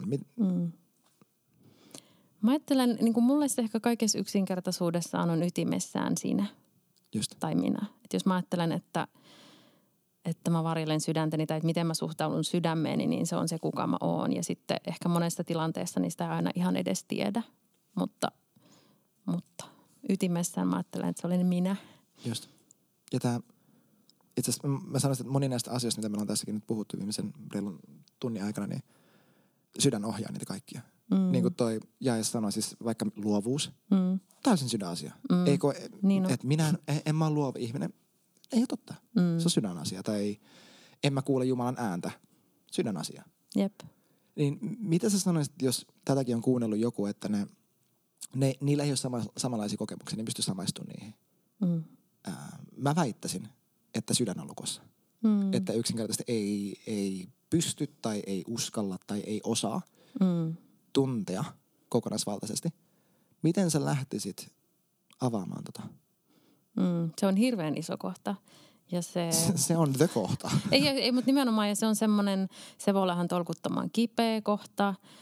Um, mun yksi ystävä kertoo sellaista uh, storia, että käytännössä kun hän jossain kohtaa lähti ensimmäistä kertaa lähestyyn, vähän niin kuin hän tajuaa että jotenkin, että sydän on ihan niin kuin, että ei puheväleissä ja aivan jumissa. Ja sitten hän lähtee jotain siltä kysyä, niin tuntuu, että sieltä tulee keskaria takaisin. niin kuin, se on se, mitä tuntuu, että sydän vastaa. Just, ja, so ja niin kuin, Ja, ja sitten ja mä ajattelen, että hirveän moni on siinä. Ja se käytännössä sanotaan vaikka, että jos et tunne mitään tunnetasolla, niin sydämen ongelma. Ja, ja, niin kuin, ja sitten kun ne voi, olla, niin, ne voi olla kaikenlaisia, ne voi olla rajuja, mutta lopulta nimenomaan kun mä ajattelen, että kaikki elämä virtaa tai ei virtaa sydämestä. Mm. Ja sitten ja sitten kun ne on semmoisia, että mä voin tiedostaa laittaneeni sydämeni jollain lailla kiinni, tai sitten mä en tiedosta, että, mä, että me, suojelumekanismit on niin kuin parhaimmillaan tai jotenkin rajummillaan ne on tosi kauniskin asia, koska ne on voinut käytännössä varmistaa sen, että mä pysyn elossa, että mä, että niin. mä selviän jostain asiasta, mutta sitten kun ne jää päälle, niin sitten se on mm. raskasta. Mm. Mutta, mutta itse asiassa ihan sama avain kuin mistä puhuttiin jo, niin rehellisyys on jotenkin yksi iso semmoinen ensimmäinen, millä mä, niin kuin, että jos mä en, että, jos mä, että mä, jotta mä voin päästä käsiksi sydämeeni tai, tai jotenkin olla, olla niin kuin tekemisissä tai kosketuksissa sydämenikaan, mun pitää olla valmis sille, että mä uskallan olla rehellinen itselleni, että mä uskallan um, – tai, tai siis kun sydän niin. itse asiassa on rehellinen. Se mm. on se juttu, että jos mä Um, jos, mä en, jos minä en ole valmis, jos, mä, jos mun täytyy pitää kulissit yllä tai jos mä en ole valmis kohtaan kipua, niin sydän ei voi silloin, koska sydän on rehellinen. Sydän, kyllä sydän ei feikkaa, vaan, vaan sydänhän, ja kun mä ajattelen, että minä ja niin kuin ihminen on luotu tosi aidoksi, eikä ihmistä ei ole luotu piilottaa niin, ja, ja kasaan. Et sitten, niin, nimenomaan. Eikä, eikä sitten taas se, että jos, jos mun sydän on jumissa tai niin kuin, kun siinäkään nimenomaan, että ei, ei ole mitään tuomioa, eikä niin kuin kaikilla meillä on tavalla ja toisella enemmän ja vähemmän ollut tai, tai on edelleen sydänjumissa tai lukossa tai mitä termejä nyt käytetäänkään, mutta sitten rehellisyys siinä, että, että mä niin kuin uskallan lähteä – Um, että mä uskallan ehkä myöntää sen itselleni ihan vaikka alkajaisiksi, että, että tässä nyt on ehkä jotain ongelmaa ja ehkä, että mä tarvin apua. Että mä uskallan jollekin, ei missään nimessä kelle vaan. Mä ajattelen, että sydämen kaa, um, se, että jos tuntuu, että sydän ei luota johonkin ihmiseen, niin älä pakota, älä ikinä. Että, että, että joillekin Joo. ei missään nimessä ei lähdetä kaikille avaamaan, mutta jollekin, jolle niin kuin usein on hyvä jollekin avata. Um. Ja sitten myös rehellisyys Jumalan suuntaan, että mä uskallan, se on itse asiassa hirveän suuri avain, että mä lähden purkaan ihan jo vaikka rehellisesti sitä, että vaikka mulla olisi vielä sanotustakaan, mä en tiedä, että mikä on ongelma, mutta mä lähden rehellisesti Jumalan kanssa keskustelemaan sitä, että en tiedä mikä on, niin. että tällainen ongelma. Mm. Että niin kuin rehellisyys on yksi iso armollisuus, um, on toinen – avoin, avain myös menee hirveän käsikädestä onkaan. Että mä en, et mä en sit niin. nimenomaan, että mä en tuomitse itseäni siinä, vaan että mä annan, mä annan aikaa koska sydän tarvii, no se tarvii aikaa. Se, niin, siis moni ja asia. sanotaan, että joo, on tosi joo. jumissa, että en mä voi vaan äh. silleen, että no niin, nyt, nyt, nyt, äkkiä, äkkiä, äkkiä. Että armollisuus siinä, että okei ensinnäkin, että, että okei, wow, mä oon tosi jumissa. Tai että mulla niin. on itse asiassa aivan hirveästi vihaa. Tai että, se on niin kuin mitä se onkaan. Niin kuin, ei se on pelottavaa ja se on niin kuin vaikka mun oman sydämen kohdalla sit kun mä lähdin um, kun mä lähdin rehellisesti purkaan, kun Jumala rupesi jossain kohtaa avaan, sit olimme vuosien varrella jotenkin, sydän oli parantunutkin, mutta sitten Jumala jotenkin lähti, niin kuin, lähti semmoinen iso, iso mm, sit paranemisprosessi mun sydämessä käyntiin, niin sitten se lähtee sillä, että Jumala aloittaa keskustelun, että hei voisit sä purkaa nyt niin kuin tosi rehellisesti – kaiken. Ja sitten se oli tosi pelottavaa, mitä sieltä rehellisimmillään löytyy. Mutta sitten se oli myös samaan aikaan semmoinen, että no ei ihme, että on ollut vähän hankalaa. Joo, joo, joo. Että jos siis fiilis kaiken alla on tämä. Niin ei, se Silleen, niinku... eihän, ei, ei, ei mun pitäisi mm. olla katkera. Niin, ei, pitäisi olla sit, vihainen niin, tai pelottaa, koska Niin ja sitten se, niinku, se, mikä sieltä mulla lähti ekana, mä muistan, että mä lenkillä metsässä ja, ja sitten se lähtee mulla purkautuun siitä, että kun puhutaan niin paljon siitä, että Jumala ei pidätä meiltä mitään. Mutta se mun rehellinen fiilis on, että itse asiassa musta tuntuu, että sä et ole mitään muuta tehnyt koko mun elämän aikana. Ja sitten sieltä löytyy vielä paljon paljon rumempia asioita sen alta, kun sitä lähdetään purkaan. Mutta itse asiassa mulla se oli nimenomaan se, miten No mä ajattelin, että se on aika monen avain, koska se oli Jumalan se, että heillä ei pura rehellisesti. Ja hän kestää se. Voi että hän, ja nimenomaan, ne on niinpä, niinpä. Hän um, hetkahda, isot tunteet, mm.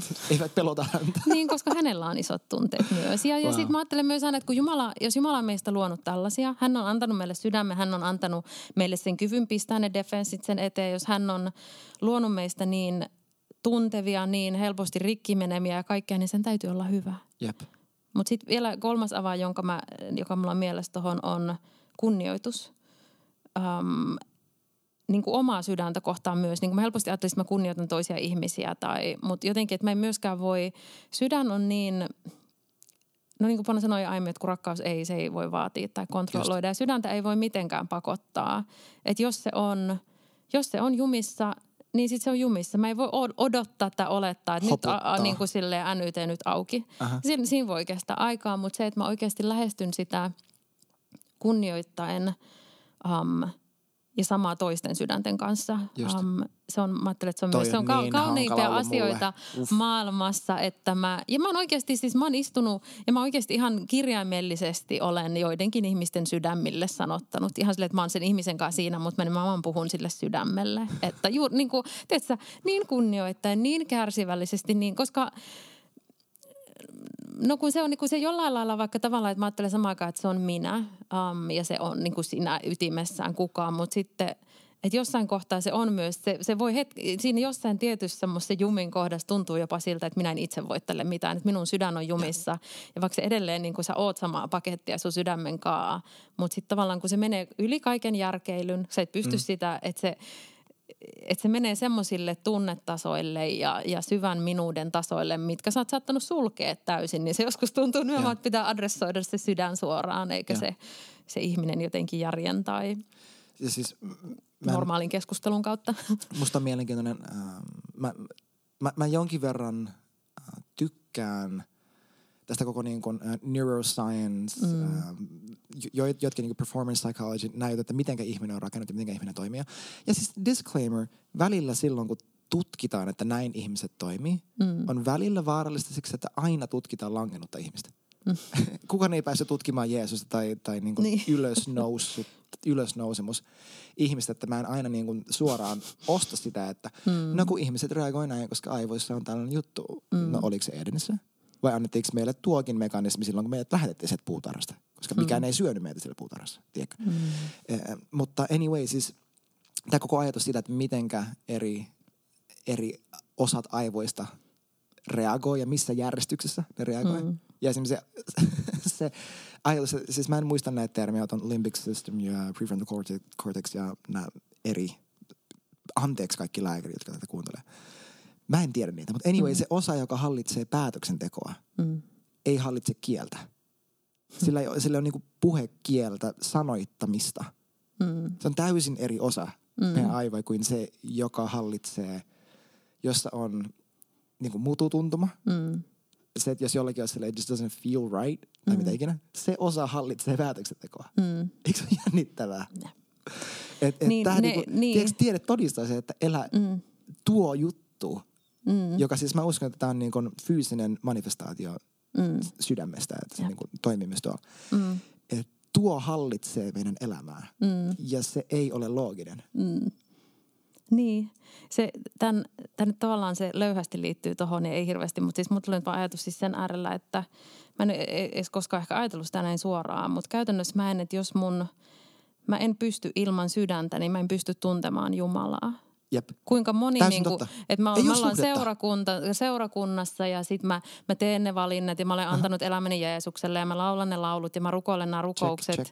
Mutta mä en tunne Jumalaa, Aha. jos mun sydän ei ole auki, jos mä en sydämen tasolla um, ja sitten voi jollekin siellä olla taas semmoinen, että no miten nyt. Ja, se, joku, ja mä ajattelen jollain lailla myös siinä, miten Jumala on meidät luonut, niin se on aika kaunista, että mä en pysty antamaan sulle lopulta sellaista yksi, kaksi, kolme, teen niin, näin. Niin. Ja sitten sydämesi on auki. Tai, mm-hmm. um, Mutta sitten mä ajattelen, että se on täysin se, mitä, mitä Jeesus haluaa meistä tehdä ja, ja samalla on jo tehnyt. Että kun hän on, täy, hän on elossa, niin, niin ah. siinä mun sydän tulee täysin eloon. Mutta sitten se niin kuin mitä kaikkea se, miltä kaikilta se näyttää, mutta sitten se kutsu on niin sataprossaa siihen, että, että mun sydän, eli käytännössä mun ei vaan se joku järjellinen valinta, vaan mun, että kaikki mun, mun tunteet, mun tunnekokemukset, mun menneisyys, mun persoona, että kaikki se saa tulla sen rakkauden alle, joka hän on. Että se ei niinku, niin kuin, että jos mä tunnen Jumalan ilman, että mun sydän on siinä läsnä tai että mun sydän, niin, niin se jää aika ohueksi. Se jää. Niin kuin, no, se on sellainen uskonnollinen suoritus. Niin, siis miten, minkälainen avioliitto mulla olisi, jos mun sydän ei ole pelissä? Mm. Niin kuin tosi hyvin voidaan hoitaa arken, mm. niin kuin arjen rutiinit, mutta mm. niin kuin, that's it. Niin. Henkilölle, joka tätä kuuntelee, joka haluaisi oppia asiasta lisää, mihin sä ohjaisit? Onko jotain resursseja, joku puhuja, kirja, mitään tällaista, mitä tulee mieleen? Mulla tulee siis Cageless Birds, tulee itselläni. Jonathan David Helser, Melissa Helser. Mm. Uh, Cageless Birds oli se. Häkittömät linnut. Häkittömät linnut. Joo, se on heidän, tota, muuta? se on hyvä. Sitten tulee siis, on paljonkin, um, tulee mieleen ö, äkkiseltä ensimmäisenä Elli Meklinin kirja on ihan Ah. hirvittävän hyvä. Nimesi Um, on rakastettu. Nimesi on rakastettu. Um, siinä on tosi kauniisti niin kuin jotenkin se semmoinen niin kuin psykologian ja, ja raamatun liitto hirveän terveellä tavalla. Um, sitä yhdessä sitten on, on mielessä sen niminen kirja kuin Emotionally Healthy Spirituality. Peter, en osaa lausua sukunimeä, jotain, niin, Skatsero mäkään. tai jotain, mutta ö, löytyy myös suomennettuna tunneterve hengellisyys. Um, niitä on paljon, mutta niin kuin, tämä tuli niin äkkiä.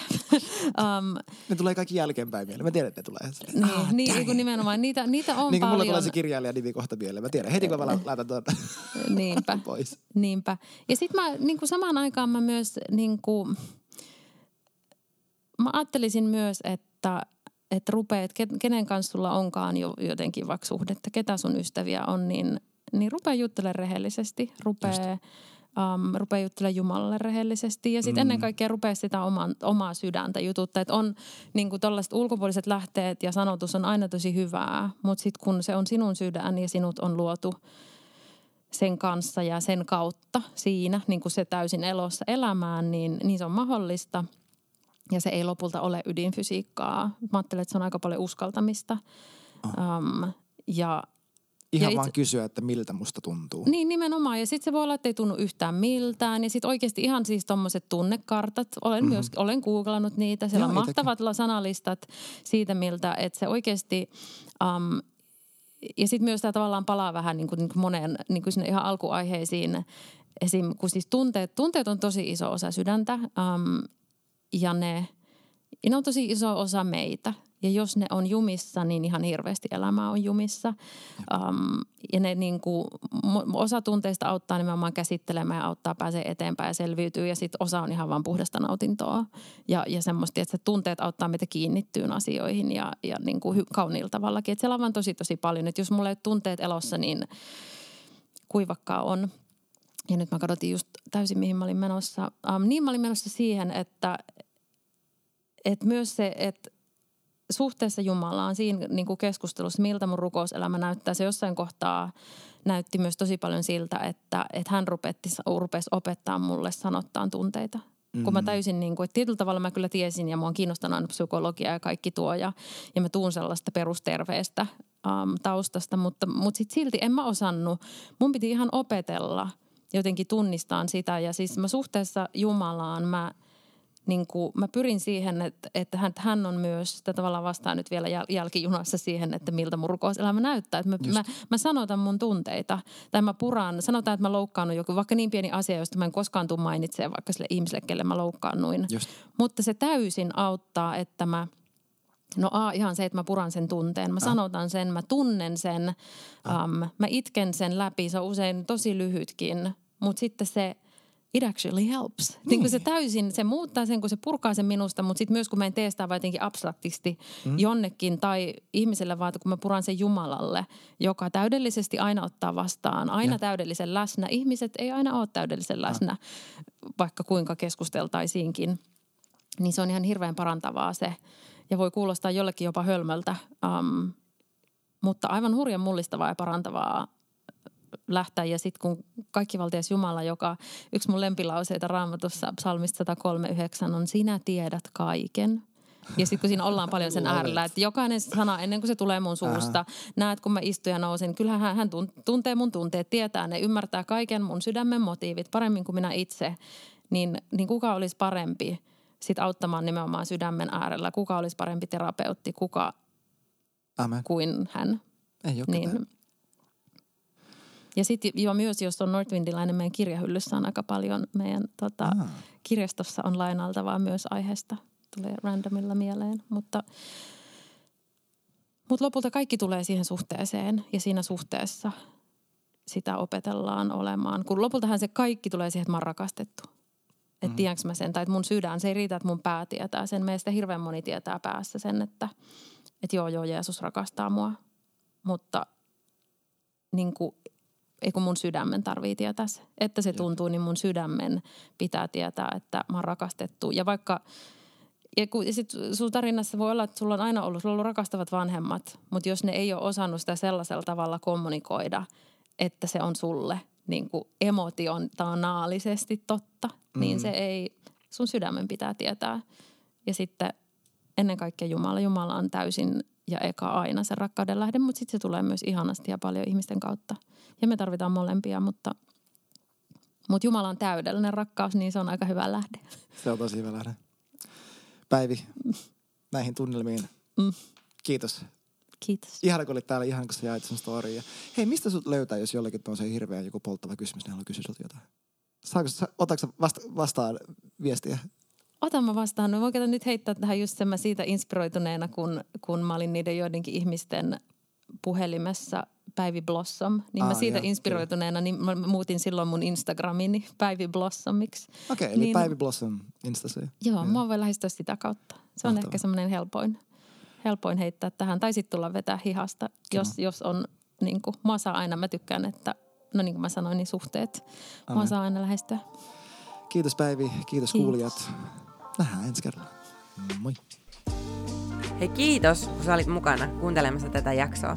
Sä löydät meidät netissä ja Instasta nimellä northwind.church. Ja jos sä haluat tulla käymään, niin kannattaa sekata Instasta meidän kokousajat ja muut ajankohtaiset infot. Olet tosi lämpimästi tervetullut. Siunattua, siunattua päivää.